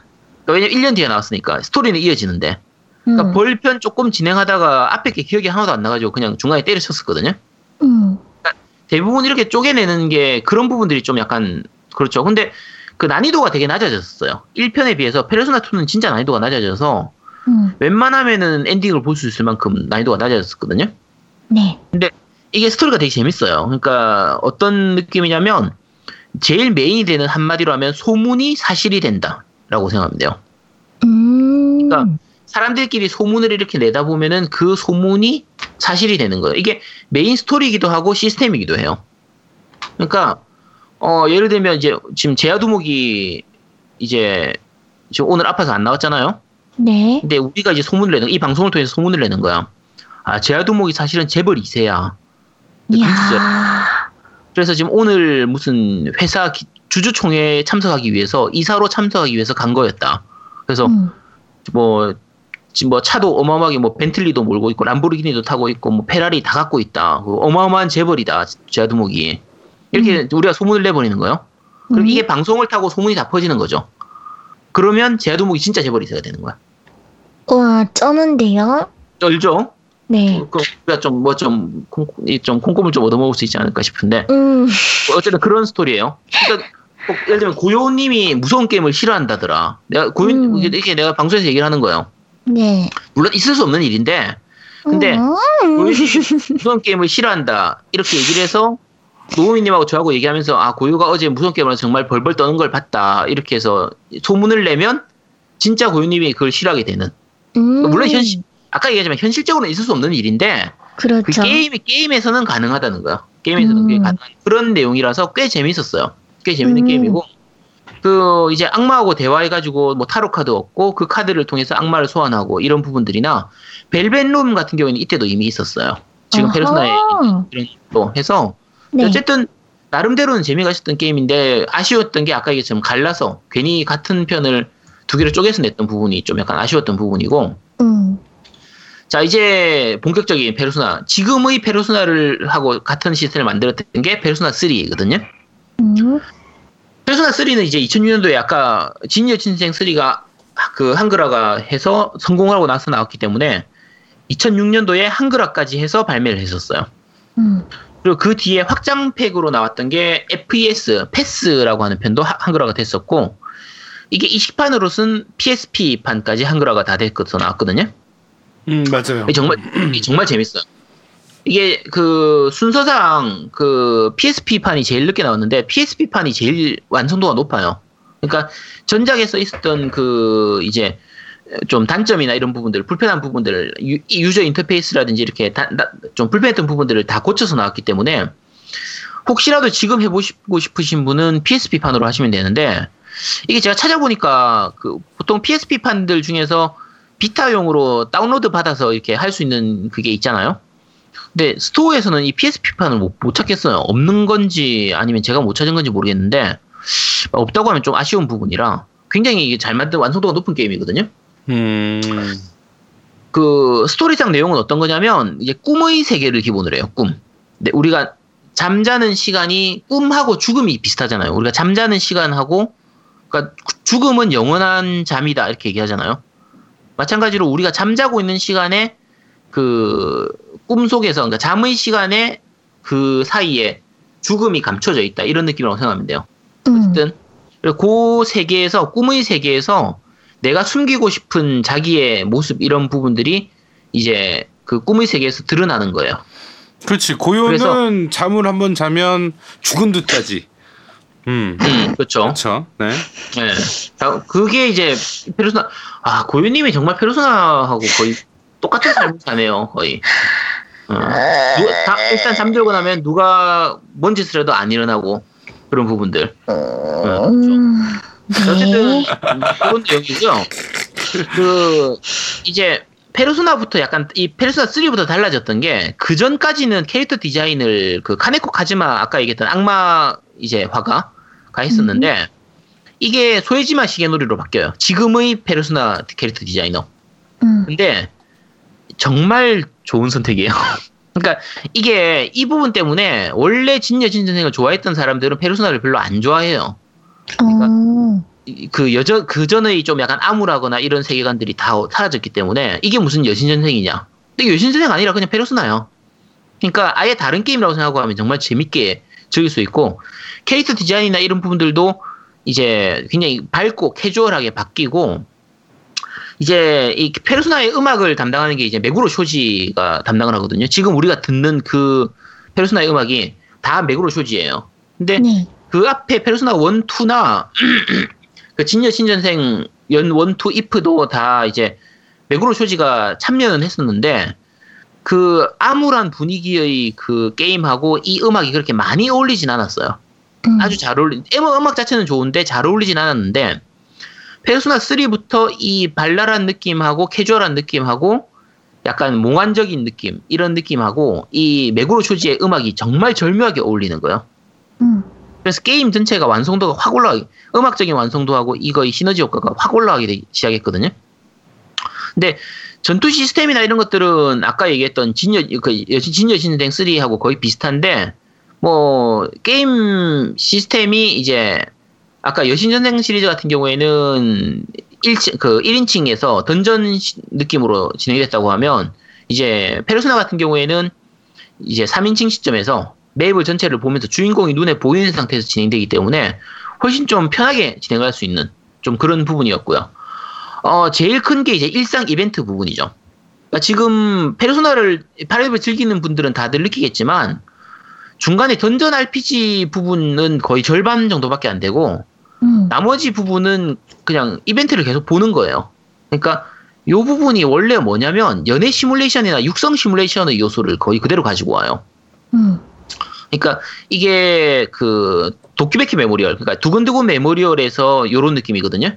그러니까 그 하루하루가 지나온 거예요. 보통 시작 그 그러니까 여- 학기 초부터 학생이니까 학기 초부터 학기 말 그 그 해 말까지를 진행을 하면서 하루하루의 시간을 보내고 하루하루에 뭐 할지를 그때그때 결정하는 거죠. 뭐 친구를 만나도 되고 뭐 알바를 해서 돈을 벌어도 되고 공부를 해도 되고 운동을 해도 되고 뭐 내가 하고 싶은 걸 하고 그 하는 거에 따라서 이제 캐릭터 뭐 능력치가 올라가기도 하고 뭐 친구들하고 이뭐 호감도가 쌓이기도 하고 뭐 아까 얘기했지만 연애 시뮬레이션처럼 해서 여자 주인공하고의 뭐 연애도가 높아지기도 하고 그래서 나중에 음. 되면은 뭐 마지막에 뭐 인연으로 해서 이렇게 좀 뭐 완성 그러니까 고- 말 그대로 여자친구 여자 연애 시뮬레이션에서 여자 공략하듯이 그런 좀 음. 공략도 가능한 그런 게임이 돼서 굉장히 재밌어졌죠. 그러니까 게다가 요런 부분들이 단순히 이걸로 끝나는 게 아니라 이렇게 해서 그 다른 동료들하고 쌓인 그게 이, 이 게임에서는 커뮤니티라는 표현으로 하는데 그 커뮤가 커뮤니티가 쌓이면서 그게 올라가면 게임상에서 전투에서도 도움이 되는 맞아요. 캐릭터가 성장이 돼서 고 성장되는 부분들이 그대로 게임 캐릭터 자체의 성장에도 좀 연결이 되는 그런 부분들이라서 굉장히 잘 엮여져 있는 편이었어요. 음, 특히 PSP판 같은 경우에는 원래 플스판에는 남자 주인공밖에 없었는데 그 PSP판에서는 여자 주인공도 고를 수 있게 됐거든요. 그래서 웬만하면 PSP판으로 하시는 게 좋습니다. 음, 자, 그 이제 페르소나 4나 5 같은 경우에 사람들이 이제 약간 아쉬워하는 게 남자 주인공밖에 없으니까 나는 여자 주인공을 하고 싶은데 네. 음, 또 꼭 확장판이 나와서 확장판이 나와서 여자 주인공을 고를 수 있기를 기대를 합니다. 근데 나는 네. 여자 주인공 고를 수 있는 것도 고를 수 있는 건데 그 복장을 좀 바꿨으면 좋겠어. 복장 복장 바꿀 수 있는데? 바꿀 수 있어? 왜 나는 몰랐지? 아 복장 DLC로 사야 돼요. 아 아, 그렇군요. 네. 복장을 그 아마 플스 쓰- 그러니까 페르소나 3나 페르소나 4 때의 복장으로 갈아입을 수도 있어요. 음. 예, 그래서 옷을 새로 사야 됩니다. 네. 현질을 자, 현질을 하세요. 자, 어쨌든 그렇고 페르소나 3가 이제 좀 많이 성공했죠. 그저 아까 얘기한 것처럼 캐주얼했던 부분이나 이런 부분들까지 다 포함해 가지고 좀 굉장히 많이 성공했었고 그러고 나온 게 이제 페르소나 4. 요거 같은 경우에는 플스 2판으로 처음 나왔었는데 지금 하시려면 비타판으로 하시면 됩니다. 그렇죠. 비타판이 완성도가 제일 높죠. 네. 비타판이 정말 god 게임이에요. 정말 최고의 게임이고 어. 비타판으로는 이제 페르소나 4 골든이라는 제목으로 나왔었고 네네. 이게 비타 초기에 나왔었는데 비타 초기에 나왔음에도 불구하고 지금 제가 생각할 때 비타로 나온 RPG 게임 중에서 최고예요. 그리고 그러니까 최장시간 가격이 안 떨어지는 타이틀이었어요. 그쵸? 음. 가격이 안 떨어져 없어 물건이 없을 정도로 음. 그게 원래 발매하고 2년 지나도 원래 처음 발매한 가격으로 팔았어요. 가격이 거의, 안 거의 그 떨어졌어. 수준에 가까웠죠. 한 음, 나오고 한 3년 4년 지날 때까지 거의 한 4만 원 정도를 유지했었거든요. 나중에 그러니까. 이게 그 베스트판으로 추가로 나오고 나서 도 베스트판도 물량이 모자랐을 정도로 인기가 음. 좋았으니까 맞아요. 네. 지금은 구입하시려면 이거는 DL판으로 구입하실 수 있어요. 스토어에 있으니까 구입하시면 되고 어 아까 얘기한 것처럼 플스 2 때에 비해서 여러 가지 추가 요소들도 있고 애니메이션 추가된 부분도 있고 스토리상에서 보완된 부분도 있고 인터페이스도 좋아지고 뭐 로딩도 짧아지고 그 전반적으로 비타판이 정말 최고의 게임이에요. 그래서 요거는 꼭 한번 해보시길 권합니다. 그 스토리 한번 얘기 좀 해볼까요? 그 아 드디어 이제 노우미님이 한 게임이네요. 아, 그렇죠. 정말. 제가 했죠. 네. 이거 한번 소개 좀 해주세요. 어떤 게임이었는지. 내가 근데 기억이 잘 안 나는데 일단은 저 엔딩까지는 봤어요. 엔딩까지 봤는데 일단은 그거요. 그 부모 부모님 문제로 인해서 어떤 시골로 전학 간 학생인가? 응 맞아요. 예. 이다바시라고 하는 시골로 그러니까 도시에 살다가 그렇죠. 시골로 전학을. 받는 예, 부모님 네. 문제로 해서 도, 도시로 전학 간 친구고 그 다음에 그 친구의 그 학교에 이제 연예인을 하는 여자애가 있었고 응 맞아요. 네, 그다음에 좀 문제가 되는 학 친구가 하나 있었고 그리고 요, 여기는 특이하게 캐릭터가 곰 곰인형이 나오나 곰인형인 것어 같은데 그렇죠. 곰 예. 곰 나와요. 곰. 곰 예. 인형이 아니라 아예 곰. 음, 곰, 곰, 곰. 그래서 이제 뭐 TV 속에 빨려 들어가요. 제가 제, 제 기억에는 TV 그, 음. 고, 그 친구가 아, 그 백화점 뭐 그거였는데 주네스라고 해서 그치 그 주네스, 주네스. 예. 저 뭐지 무슨 마켓 같은 거죠. 대형 마켓 같은 그런 거라고 생각하면 되죠. 그렇죠. 대형 거기서- 쇼핑몰 같은 거. 네. 예, 그 TV 가정 그 가전 매장에 TV 앞에 이렇게 있다가 TV 속에 빨려 들어가서 예, 거기서 이제 게임이 진행되는. 음, 그렇죠. 이게 그러니까 텔레비전 안에 들어가서 텔레비전 안의 세계가 열리는. 그러니까 이게 페르소나 3 같은 경우에는 이제 꿈만의 세계라고 생각하면 되고 이제 요거 같은 경우에는 텔레비전 안의 세계 라고 생각을 하면 되고요. 음. 페르소나 5 같은 경우에는 이제 펠리스라고 해서 자기 음. 내면 심리상의 세계 이런 식으로 되는 건데 어쨌든 다른 세계로 들어가고 그 안에서 이런저런 일이 일어나는데 요거 같은 경우에는 사건상 살인 사건이 일어나요. 의문의 살인 어, 사건이. 맞아, 맞아, 맞아. 예, 맞아, 맞아, 맞아. 그래서 그리고 이게 보- 그러니까 게임 조사에서 심야 소문에서 심야 텔레비전이라는 게 있는 거예요. 음, 맞아, 맞아, 맞아, 맞아. 비 오는 날. 티- 네, 밤중에 TV를 틀면 그 TV에서 지직지직하는 그 속에서 어떤 사람이 등장을 하는데 그 사람이 나중에 시간이 지나면 죽는 뭐 그런 거라고 생각하면 돼요. 오. 그래서 어쨌든 그런 살인 사건이 일어나고 그 어쨌든 그런 거를 보는 부분이라고 생각하시면 되고요. 어, 페르소나 시리즈 전체의 특징인데 그 각 챕터가 날짜별로 탭 챕터를 명확하게 구분하지 않는데 챕터가 구분이 돼요. 그러니까 하나하나의 사건이 일어나고 그 날짜까지 이걸 해결을 못하면 게임 오버가 되는 음. 그런 식으로 자연스럽게 챕터가 나눠지는 이런 느낌이고 그 사이에 일어나는 이벤트 하나하나가 굉장히 현실감 있게 일어나죠. 맞아요. 진짜 음.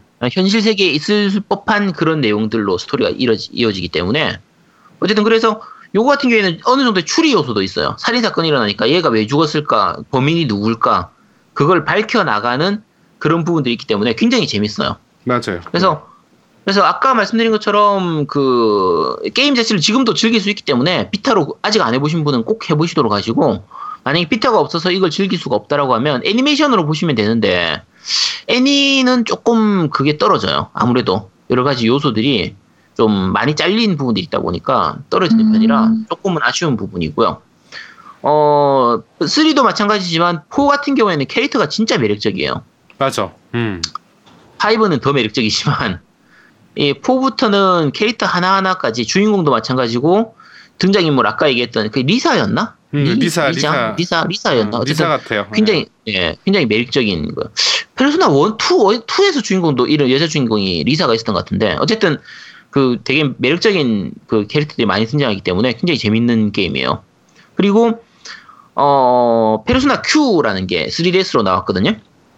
요거는 던전 RPG인데 페르소나 3하고 4의 캐릭터들이 이제 또 다른 평행 세계로 가서 만나서 던전을 진행을 하는 그런 던전 RPG예요. 가벼운 느낌으로 즐길 수 있는데 던전 RPG로서의 완성도는 굉장히 높은 편이라 어 제가 3DS로 나왔던 게임 중에서 던전 RPG 중에서는 세계 시 세계 수의 미궁하고 이게 정말 던전 RPG로서의 완성도 높은 편이거든요. 그래서 어 혹시 지- 지금 구입하실 수 있으니까 3DS 가지신 분들은 요것도 같이 구입하시면 됩니다. 자꾸 게임 사라고 얘기하네 이 방송이. 그렇죠. 자, 요 본편들 외에 이제 다른 게임들로는 뭐 페르소나 4의 대전 격투로 나왔던 그 얼티밋 in Mayonaka Arena라든지 음. 뭐 Ultimax Max Ultra Suplex Hold 이런 게임들도 있는데 요거는 대전 격투 게임이니까 생략하고요. 대전 격투 게임이지만 중간에 그 스토리 모드로 해서 시나리오만 그냥 읽을 수 있는 마치 소설 읽듯이 읽을 수 있는 부분이 있어서 스토리 궁금하면 이거 즐겨보셔도 괜찮아요. 페르소나 4 재밌게 하셨던 분들은 이거 추가 외전격인 스토리들이 진행되기 때문에 뭐 재밌을 겁니다. 그 다음에 음악 게임으로 Dancing All Night. 아, 이거 노미님- 명작이죠. 예, 네. 네, 노미님이 좋아하는. 네, 명작이에요. 이거, 이거. 이거 어땠어요? 이거 정말 재밌게 했어 나는 그냥. 그냥 그러니까 왜냐면 페르소나 음악을 가지고 리듬 게임을 하는 거라 음. 좀 난이도는 있었는데 난 그러니까 리듬 피지컬이 안 되니까 요새. 음. 근데 그 음악들 자체가 페르소나에서 즐겼던 들었던 음악들이라 어, 나름 재밌게 한 것 같아요. 음. 난이도는 꽤 높아요, 이것도. 음, 난이도가 너무 높아서 좌절했지만 네. 어, 난이도가 높아서. 근데 노- 음악 자체가 워낙 좋으니까. 맞아요. 네, 네. 자, 이것도 일단 생략하고요. 네. 자, 이제 본격적으로 페르소나 5로 가도록 하죠. 자, 제가 이- 아까 처음에 말씀드렸는데 그 죄송하지만 엔딩을 못 보고 리뷰를 하게 됐어요. 이게 엔딩, 네네. 엔, 엔딩을 웬만하면 제가 RPG 쪽은 엔딩을 보고 리뷰를 하고 싶었는데 요거 같은 경우에는 제가 60시간, 50시간, 55시간, 60시간 정도 플레이를 했는데 어, 일단 엔딩을 다 못 보고 하기 때문에 좀 미비한 부분이 있는 점은 좀 사과를 먼저 드리고요. 어, 내용 얘기하다 보면 아무래도 스포일러가 있을 수밖에 없어요. 근데 음. 최대한 스포일러를 안 할 테니까 게임 아직 안, 하- 안 해보신 분도 그냥 보시, 하시면 될 거예요. 그냥, 그냥 들으시면 돼요. 들으시면 되고, 최대한 스포일러를 줄여서 좀 하도록 할게요. 자, 일단 각각의 걸로 보면, 스토리는 아까 얘기한 것처럼, 어, 이제 학교를 중심으로 해서 전학 오는 거예요. 그러니까 음. 어떤 학생이 사건이 일어나서 전학을, 전학을 와서 그 학교에서부터 이제 4월 달부터 시작해서 12월 달까지 이제 진행을 하는 거의 그런 느낌이라고 생각하시면 되고요. 음. 어, 그 안에서 학교 내에서 여러 가지 사건들이 일어나죠. 그리고 이제 그 사이에서 뭐 진행이 되는 그런 거라고 보면 되고요. 어, 스토리는 좀 이따 다시 얘기를 하도록 하고 한- 하나씩 한 평가를 좀 해볼게요. 그래픽 자 두 분은 그래픽 어떤 것 같아요? 아, 이거는 상급입니다. 상급 줘야 됩니다. 이거는 네, 좋아요. 그래픽 좋아요. 음. 네. 그래픽 좋죠. 네, 네. 네. 근데 그래픽 정말 멋져요. 정말 근데 사실 제가 자세히 보면 그래픽이 아주 좋진 않아요. 그러니까 이게 뭐 기술적으로 아주 뛰어나다거나 사양이 아주 높은 걸로 해서 그래픽이 정말 좋다 이러진 않은데 게임을 즐기는 데는 그래픽이 안 좋다는 느낌이 전혀 안 들죠. 그러니까 색감이나 이런 표현들이 좋다는 얘기지. 그래픽이 좋다는 의미가 해상도가 어. 맞아요. 좋고 아니면 디테일이 살아 있고 이거 맞아요. 이것도 맞아요. 있겠지만 다른 예. 부분에서는 게임에 녹아 있는 그 색감들이랑 분위기가 정말 잘 살아나 있다는 의미지. 네, 음, 맞아요. 그러니까 그 artwork이라고 하죠 보통. 네 그렇죠. artwork. 그러니까 이런 네. 색감 지금 얘기한 것처럼 색감이라든지 연출 이런 게 진짜 너무 좋아요. 음, 너무 너무 좋아. 음.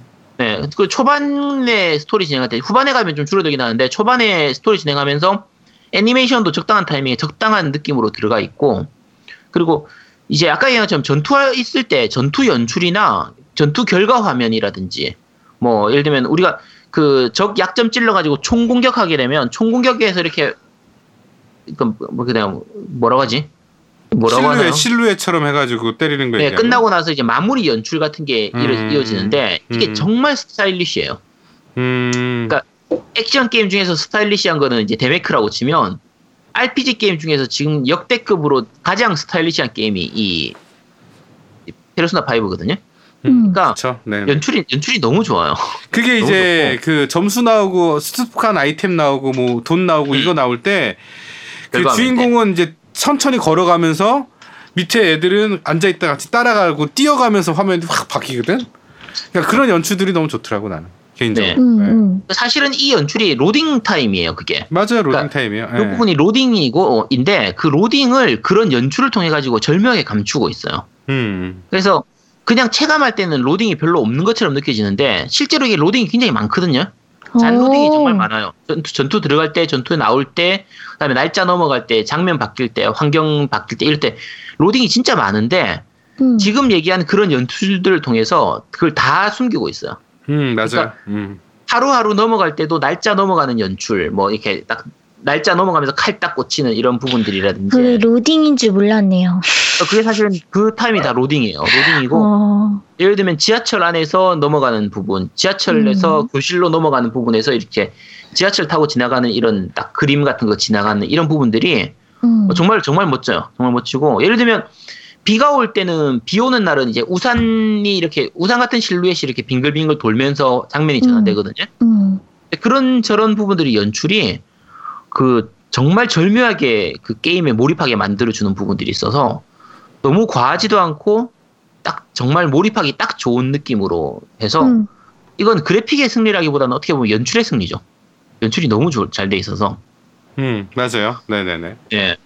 그러니까 뭐 예를 들면 벨벳룬 이제 벨벳룬 들어갈 때 같은 경우에는 사슬 같은 모양이 이렇게 막 이렇게 빙글빙글 돌아가는 이런 부분들이 음. 마, 마치 어딘가로 끌려가는 이런 느낌 그런 느낌이 맞아요. 주고 하니까 음. 여러 가지 중간중간 부분에서 연출을 너무 잘하는 거예요. 연출은 진짜 100점, 한 120점 주도 될 것 같은 음. 그런 느낌이라.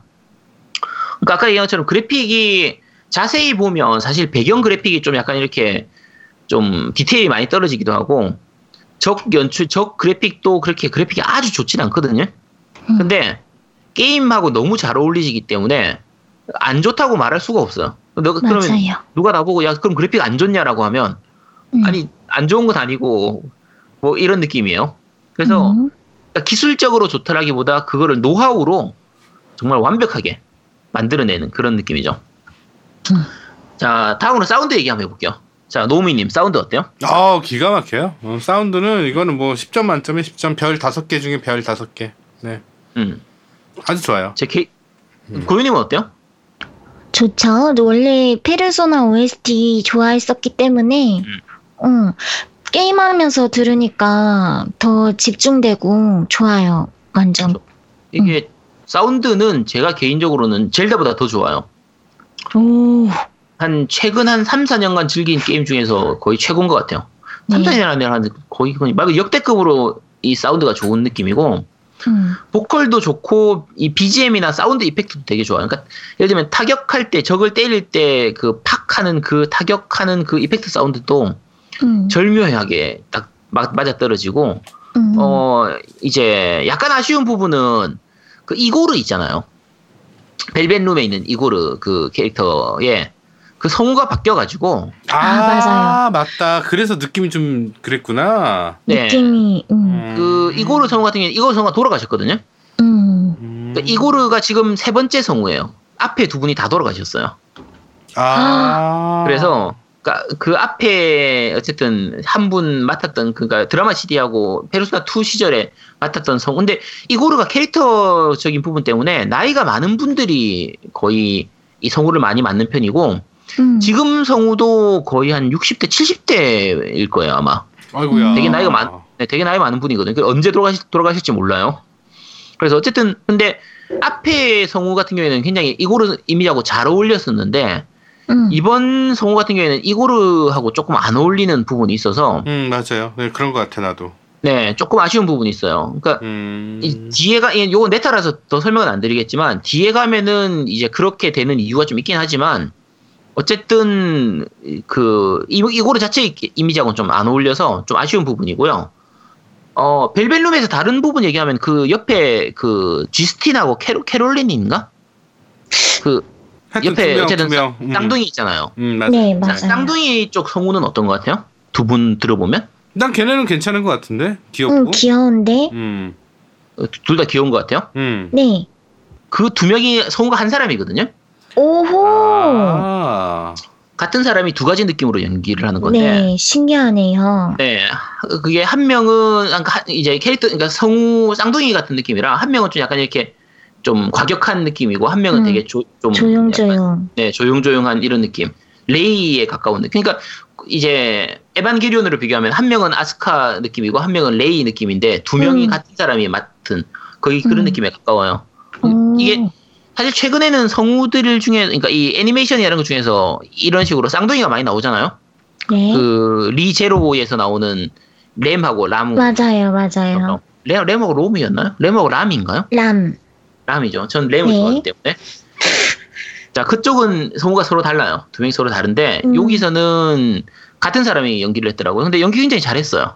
음, 네, 절묘하게 그 게, 캐릭터하고도 잘 어울리고 음. 어 나머지 서- 그 성우들도 굉장히 연기가 좋은 편이라서 다른 캐릭터들 주인공이나 이제 다른 이제 주변 캐릭터들도 다 연기가 좋은 편이라서 어 사운드 쪽은 정말 흠잡을 데가 없는 것 같아요. 아, 맞아요. 네, 그런 것 같아요. 네, 네. 배경음악으로 섞이는 것들도 그 배경이라든지 장소라든지 상황에 이런 게 맞춰가지고 그 심리적인 부분까지 정말 절묘하게 엮이도록 그 음악이 배치가 돼 있어가지고 음악 작곡을 잘한 부분도 있지만 그거를 이 각각의 상황에서 집어넣는 부분도 너무 잘 집어넣어서 음. 어, 정말 완벽, 네, 완벽한 것 같아요. 사운드 쪽은. 네.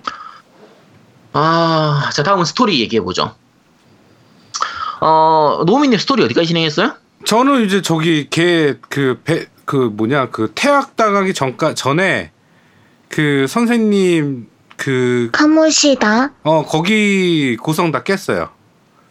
아, 그럼 첫 번째 던전만 깬 거예요? 네, 그렇죠. 거기까지 깼는데 10시간이 걸렸어. 저도요.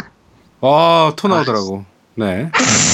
자, 그러면 그럼 자, 그럼 첫, 번- 첫 번째 던전만 갖고 얘기를 해보죠. 자, 첫 번째 스토리 어땠어요? 스토리 어땠는 것 같아요? 재밌어요? 아, 나는 근데 네, 너 이게 좀 재밌던데? 어, 그게 재밌는 것뿐만이 아니라 그, 그 나쁜 새끼잖아. 하여튼 그 선생이. 하여튼 음. 더, 더, 더 얘기하면 안 되고 걔, 걔 한 캐릭터에 대해서 여러 가지 일들을 잘 묘사를 한 것 같아. 그러니까 쉽게 말해서 맞아요. 한 개의 잘못을 했어. 이, 새, 이 새끼가 빵을 훔쳤어. 그럼 빵을 음. 훔친 거를 기본으로 해서 너 월, 빵도 훔쳤고 얘는 저기 있는 과자도 훔쳤고 여기 있는 아이스크림도 훔쳤어. 막 이게 되는 거야. 음, 그리고 너는 나쁜 새끼야. 이게 되는 거니까. 음. 근데 이제 이건 좀 단순하게 표현한 거고 그 원래 스토리를 즐겨 보시면 아 그런 그 원래 이런 인간이 잘못할 수 있는 것들에 대해서 정말 심리적으로 잘 묘사한 것 같아요. 그렇죠. 음. 이게 그 페르소나 시리즈가 전작이 다 재밌었던 것 중에 하나가 뭐냐면 내용들이 약간 환타지스러우면서도 이게 현실에서 충분히 있을 것 같은 내용들 사건들이에요. 음. 그래 이, 그러니까 이게- 이딴 새끼 나 있지 있고 어 이딴 새끼 있어. 그러니까 예를 들면 학교 교사들 중에서 되게 싸가지 없고 막 여자아이들 성추행도 몰래 하고 학생들 패고 폭행도 하고 근데 이 학생 이 선생이 좀 약간 힘이 있는 선생이라서 학교에서는 그걸 자꾸 덮으려고 하고 음. 이제 그러다 보니까 학생들 입장에서는 그걸 밝히고 싶지만 힘이 없어서 못 밝히니까 그거에 대해서 대들다가 쫓겨나는 애도 있고 그거에 대해서 굴복하는 애들도 있고 그냥 미워하는 애들도 있고 이런 식의 그런 모습들이 세- 현실 너무 현실적이에요. 이게 게임이지만 그 게임 스토리가 너무 현실적이다 보니까 굉장히 몰입이 잘 되는 거예요. 맞아요. 그러니까 어, 주인공 캐릭터들도 마찬가지지만 그 부수적인 나머지 조연 캐릭터들도 캐릭터 하나하나가 가진 그 상황이라든지 심리 묘사라든지 그 상황에서 이런 행동을 하는 부분들이 다 이해가 되기도 하고 음. 뭐 대사 한마디 한마디까지도 진짜 좀 납득이 되는 그런 느낌이라 어, 굉장히 잘 만들어져 있는 느낌이에요. 특히 캐릭터가 너무 멋지죠. 그렇죠. 캐릭터가 주인공 남자 캐릭터도 마찬가지지만 아까 타카마키 안 이제 여자 음. 캐릭터도 그렇고 음. 어, 제 개인적으로는 여자 의사 선생님이 제일 좋은데 캐릭터 한 명 한 명이 너무 잘 살아 있어요. 그래서 음. 저- 정말 멋진 느낌이고 어 아까 학교 얘기 다음에 이제 뒤에 가면 뭐 미술계의 거장 얘기라든지 요, 요, 요 던져가지만 얘기할게요.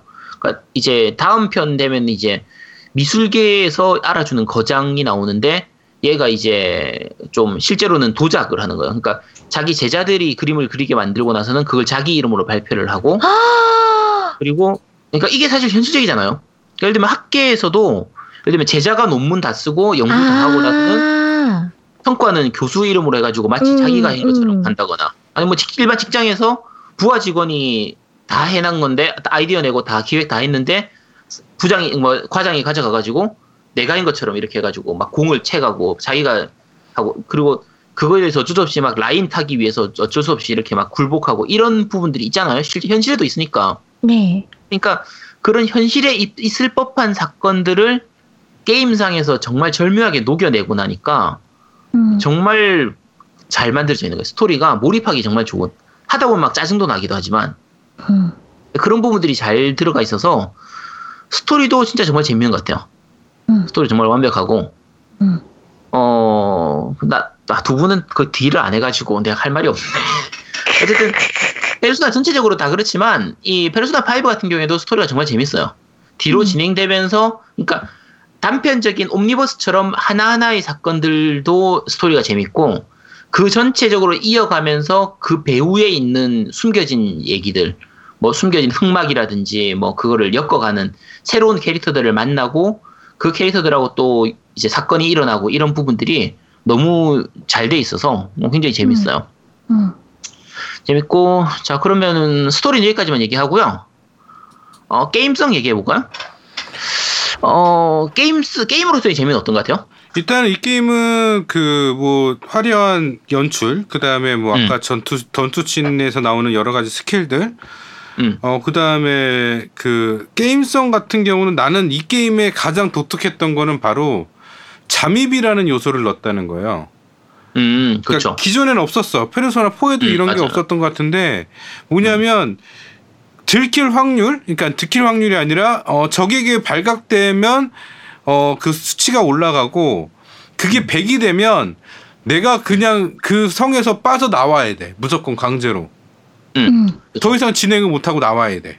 음. 그러니까 그 요소가 나는 몰랐는데 그 요소를 알고 나니까 되게 참신한 것 같더라고. 그런 부분들이. 쫄깃 쫄깃 쫄깃쫄깃하죠. 그렇지. 좀 쫄깃한 맛도 있고 막 네다섯의 무리들이 돌려 돌아다니면 진짜 숨어가지고 한 명씩 한 명씩 처치하는 쾌감 뭐 이런 것도 있는 것 같고 그렇게 되면 이제 안 들키고 적을 처치했을 때는 그 발견율이 줄어들고 그다음에 들키고 처치했을 경우에 발견율이 늘어나고 막 이런 부분들이 어 괜찮은 것 같아요. 나는 그 부분을 진짜 높게 샀어. 기존 거와 다른 부분에 의해서.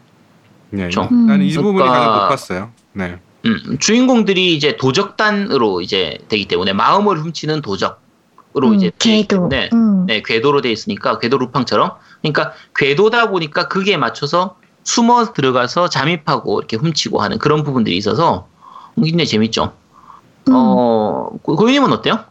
근데 그 잔입할 때 음. 바로 옆에 진짜 별로 진짜 음. 가까운 거리에 몬스터가 있는데 몬스터가 눈치를 못 채요. 그렇죠. 숨어 있으면 못 채죠. 어. 그냥 눈으로 봐도 보이는데 내가 잠입 어. 뭐 벽에 숨어 있으면 그러니까. 눈에 보이는 곳에 숨어 있는데도 못 알아채는 그런 부분들도 있죠. 근데 눈에 보이는 곳에 만약 몬스터가 저를 봤는데도 제가 잠입을 하고 있으면 듀얼 쇼크가 반응을 해요. 두둑 이러고 그러다가 몬스터가 사라졌다가 다시 나타나는 그런 게 있더라고요. 그렇죠. 어. 그리고 잠입을 할 때 잠입 그거를 하면 그 제가 원하는 방향으로 이렇게 아, 다닥 이동하고 싶은데 음, 그게 안 돼요. 어렵죠. 맞아요. 음, 정해진 그 잔입을 할 수 있는 위치가 있어서 그게 좀 그랬고 음, 그것 말고는 되게 근데 턴제 방식 안 좋아하시는 분들은 어, 안 맞을 것 같아요. 그렇죠. 기본적으로 턴제 RPG이기 어. 때문에 어, 턴제 RPG 안 할 사람은 이 게임을 하려나? 안 하겠죠? 턴제 RPG 중에서는 정말 거의 최고의 게임에 가깝기 음, 때문에 괜찮은데. 네, 전투 시스템도 굉장히 잘 돼 있고 음, 그러니까 이게 아- 아까 지금 턴제 RPG인데 RPG적인 재미가 굉장히 좋아요. 음. 캐릭터를 성장시키는 재미도 좋고 아까 처음부터 얘기했던 육성 시뮬레이션하고 연애 시뮬레이션 요소도 다 들어가 있고 그 부분이 다시 캐릭터를 성장시키는 부분도 들어가고 뭐 음. 스키- 새로운 스킬들이 열리고 그러니까 음. 스토리 진행하는 거에 따라서 새로운 스킬이나 게임상에서 추가되는 요소들이 계속 추가가 돼요. 음. 꽤, 꽤 중후반 급부까지 계속 그 새로운 것들이 추가가 되다 보니까, 음. 어, 거의 뭐 그냥 말 그대로 지겹지가 않은, 한 음. 30시간, 40시간을 해도 전혀 지- 질리지가 않는 그런 음. 부분들이 있어서, 음, 되게 재밌죠. 그리고 음. 원래 그냥 보통 RPG 같은 경우는 레벨업을 하면 MP 포션이랑 다 깍깍 채워지잖아요. 어, 그쵸, 네네. 근데 이거는 아니더라고요. 어, 맞아요. 그, 여신전생 시리즈 전체적으로 안 채워져요. 그게 어. 중간에 여신생 4였나? 여신생 4였던 것 같은데, 그게 한번 이제 레벨업을 할 때 HP하고 MP를 다 채워주는 게 있긴 했었어요. 응, 근데 대부분은 레벨업을 해도 안 채워져요. 맞아요. 네, 안 그래서-. 어, 그렇구나. 이런 신기했던 부분이었던 것 같아요. 음, 음. 그쵸. 이게 HP하고 MP가 있는데, 이 전통적으로 MP를 채워주는 아이템이 잘 없어요. 어, 이게 상점에서도 잘 안 팔고, 맞아요. 네, 그러다 자판기. 어, 맞아요. 자판기에서도 5짜리밖에 안 팔거든요. 음, SP 5, 5밖에 안 채워주니까. 맞아요. 그래서 그게 이제 그, 저, 그 전투, 그러니까 던전을 돌다가 MP가 떨어지면 그냥 퇴각해야 돼요. 음, 음, 퇴각, 퇴각하고 나면 다시 하루가 지나가서 그 다음날 다시 도전하게 되는 맞아요. 그런 식으로 가서 음, 시간을 배려, 그 좀 배분하는 부분들이 좀 많이 필요하죠.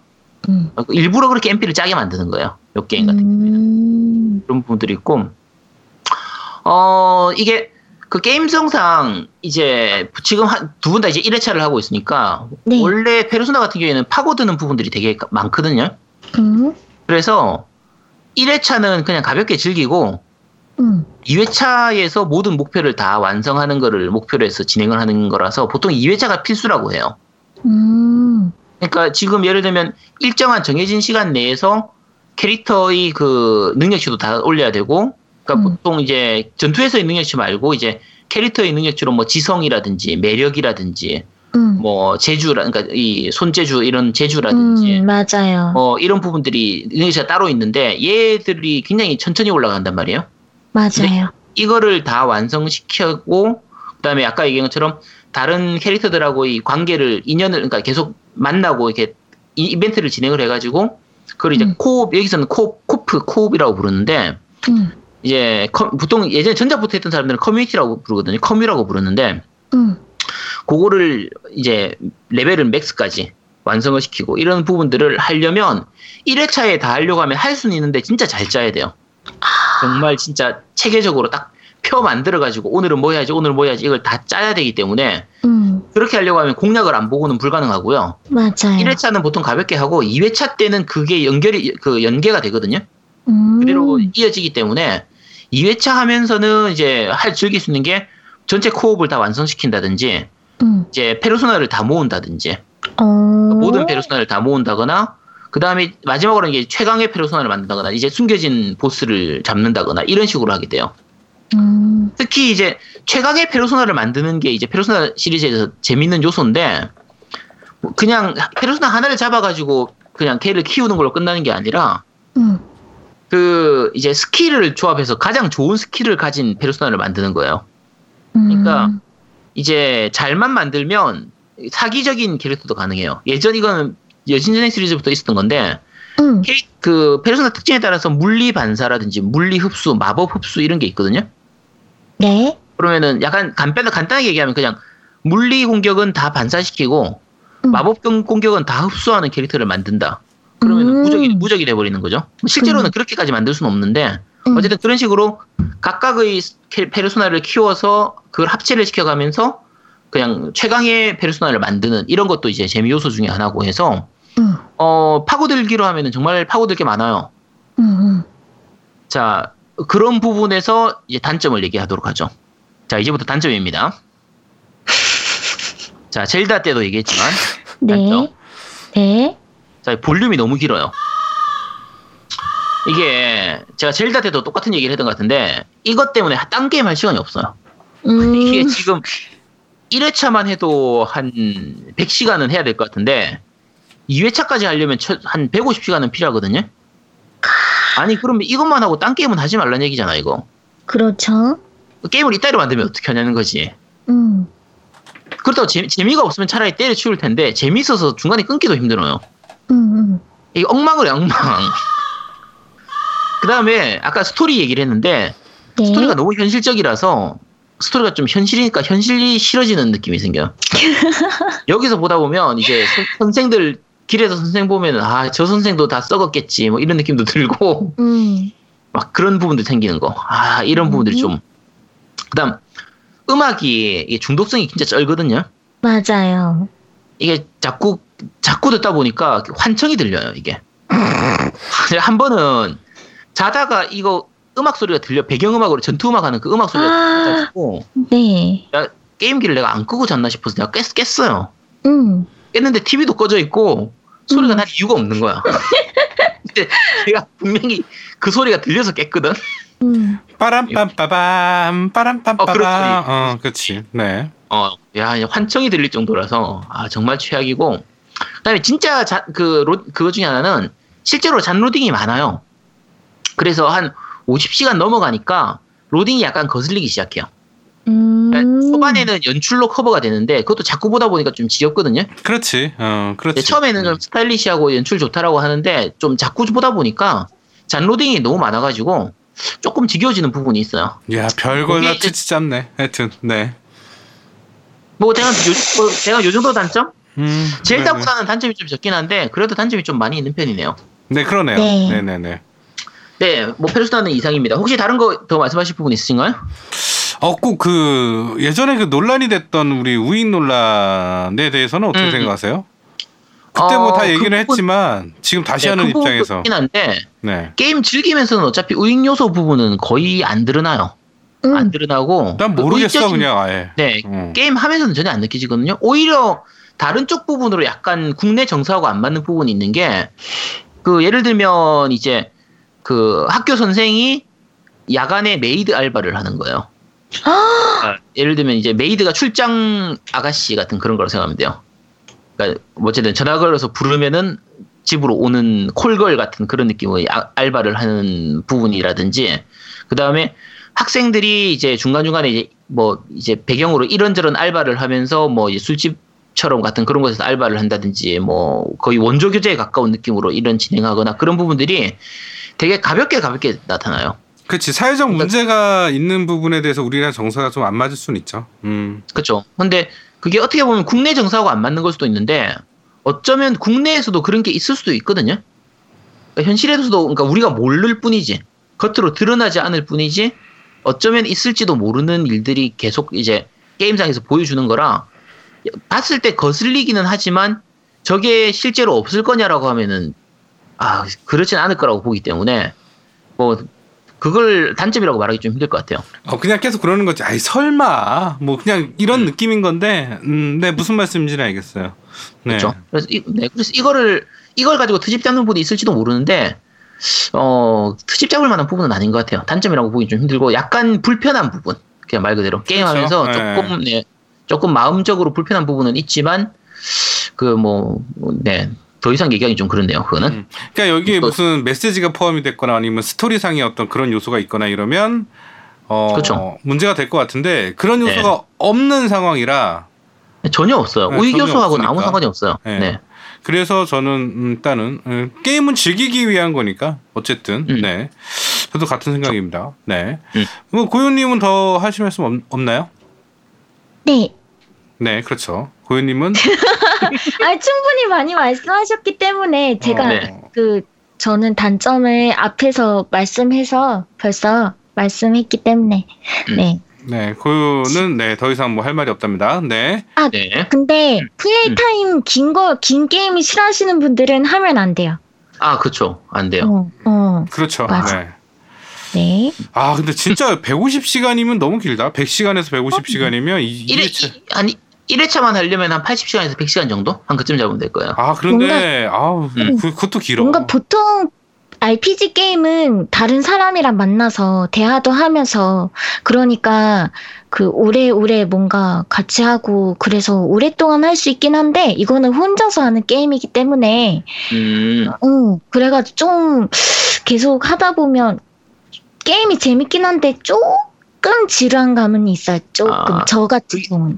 그게 고현님 같은 경우에는 지금 RPG라고 부르는 게 MMORPG 국내에서 음, 흔히 하는 그거를 그런- 먼저 접해서 맞아요. 좀 그런 느낌이 있어요. 음. 예, 보통 이제 old 유저들이나 기존, 기존의 콘솔 유저들은 이런 식의 싱글 RPG를 먼저 접하고 MMO를 하기 때문에 오히려 MMO를 하면은 좀 약간 단점으로 느껴지는 부분도 있거든요. 음, 그렇지. 네, 음. 그렇죠. 그래서 그런 것 같아요. 그렇죠. 네. 네, 그러면 어 그 아제트의 그런데 말입니다. 코너는 여기까지 진행하도록 하- 하겠습니다. 네. 자, 겜덕비상 55화. 어, 제아도목이 없는 네, 꽃길만 걷자 편 55화. 네. 아, 여기까지 진행하도록 하겠는데 뭐 오늘 어떠셨나요, 아제트님?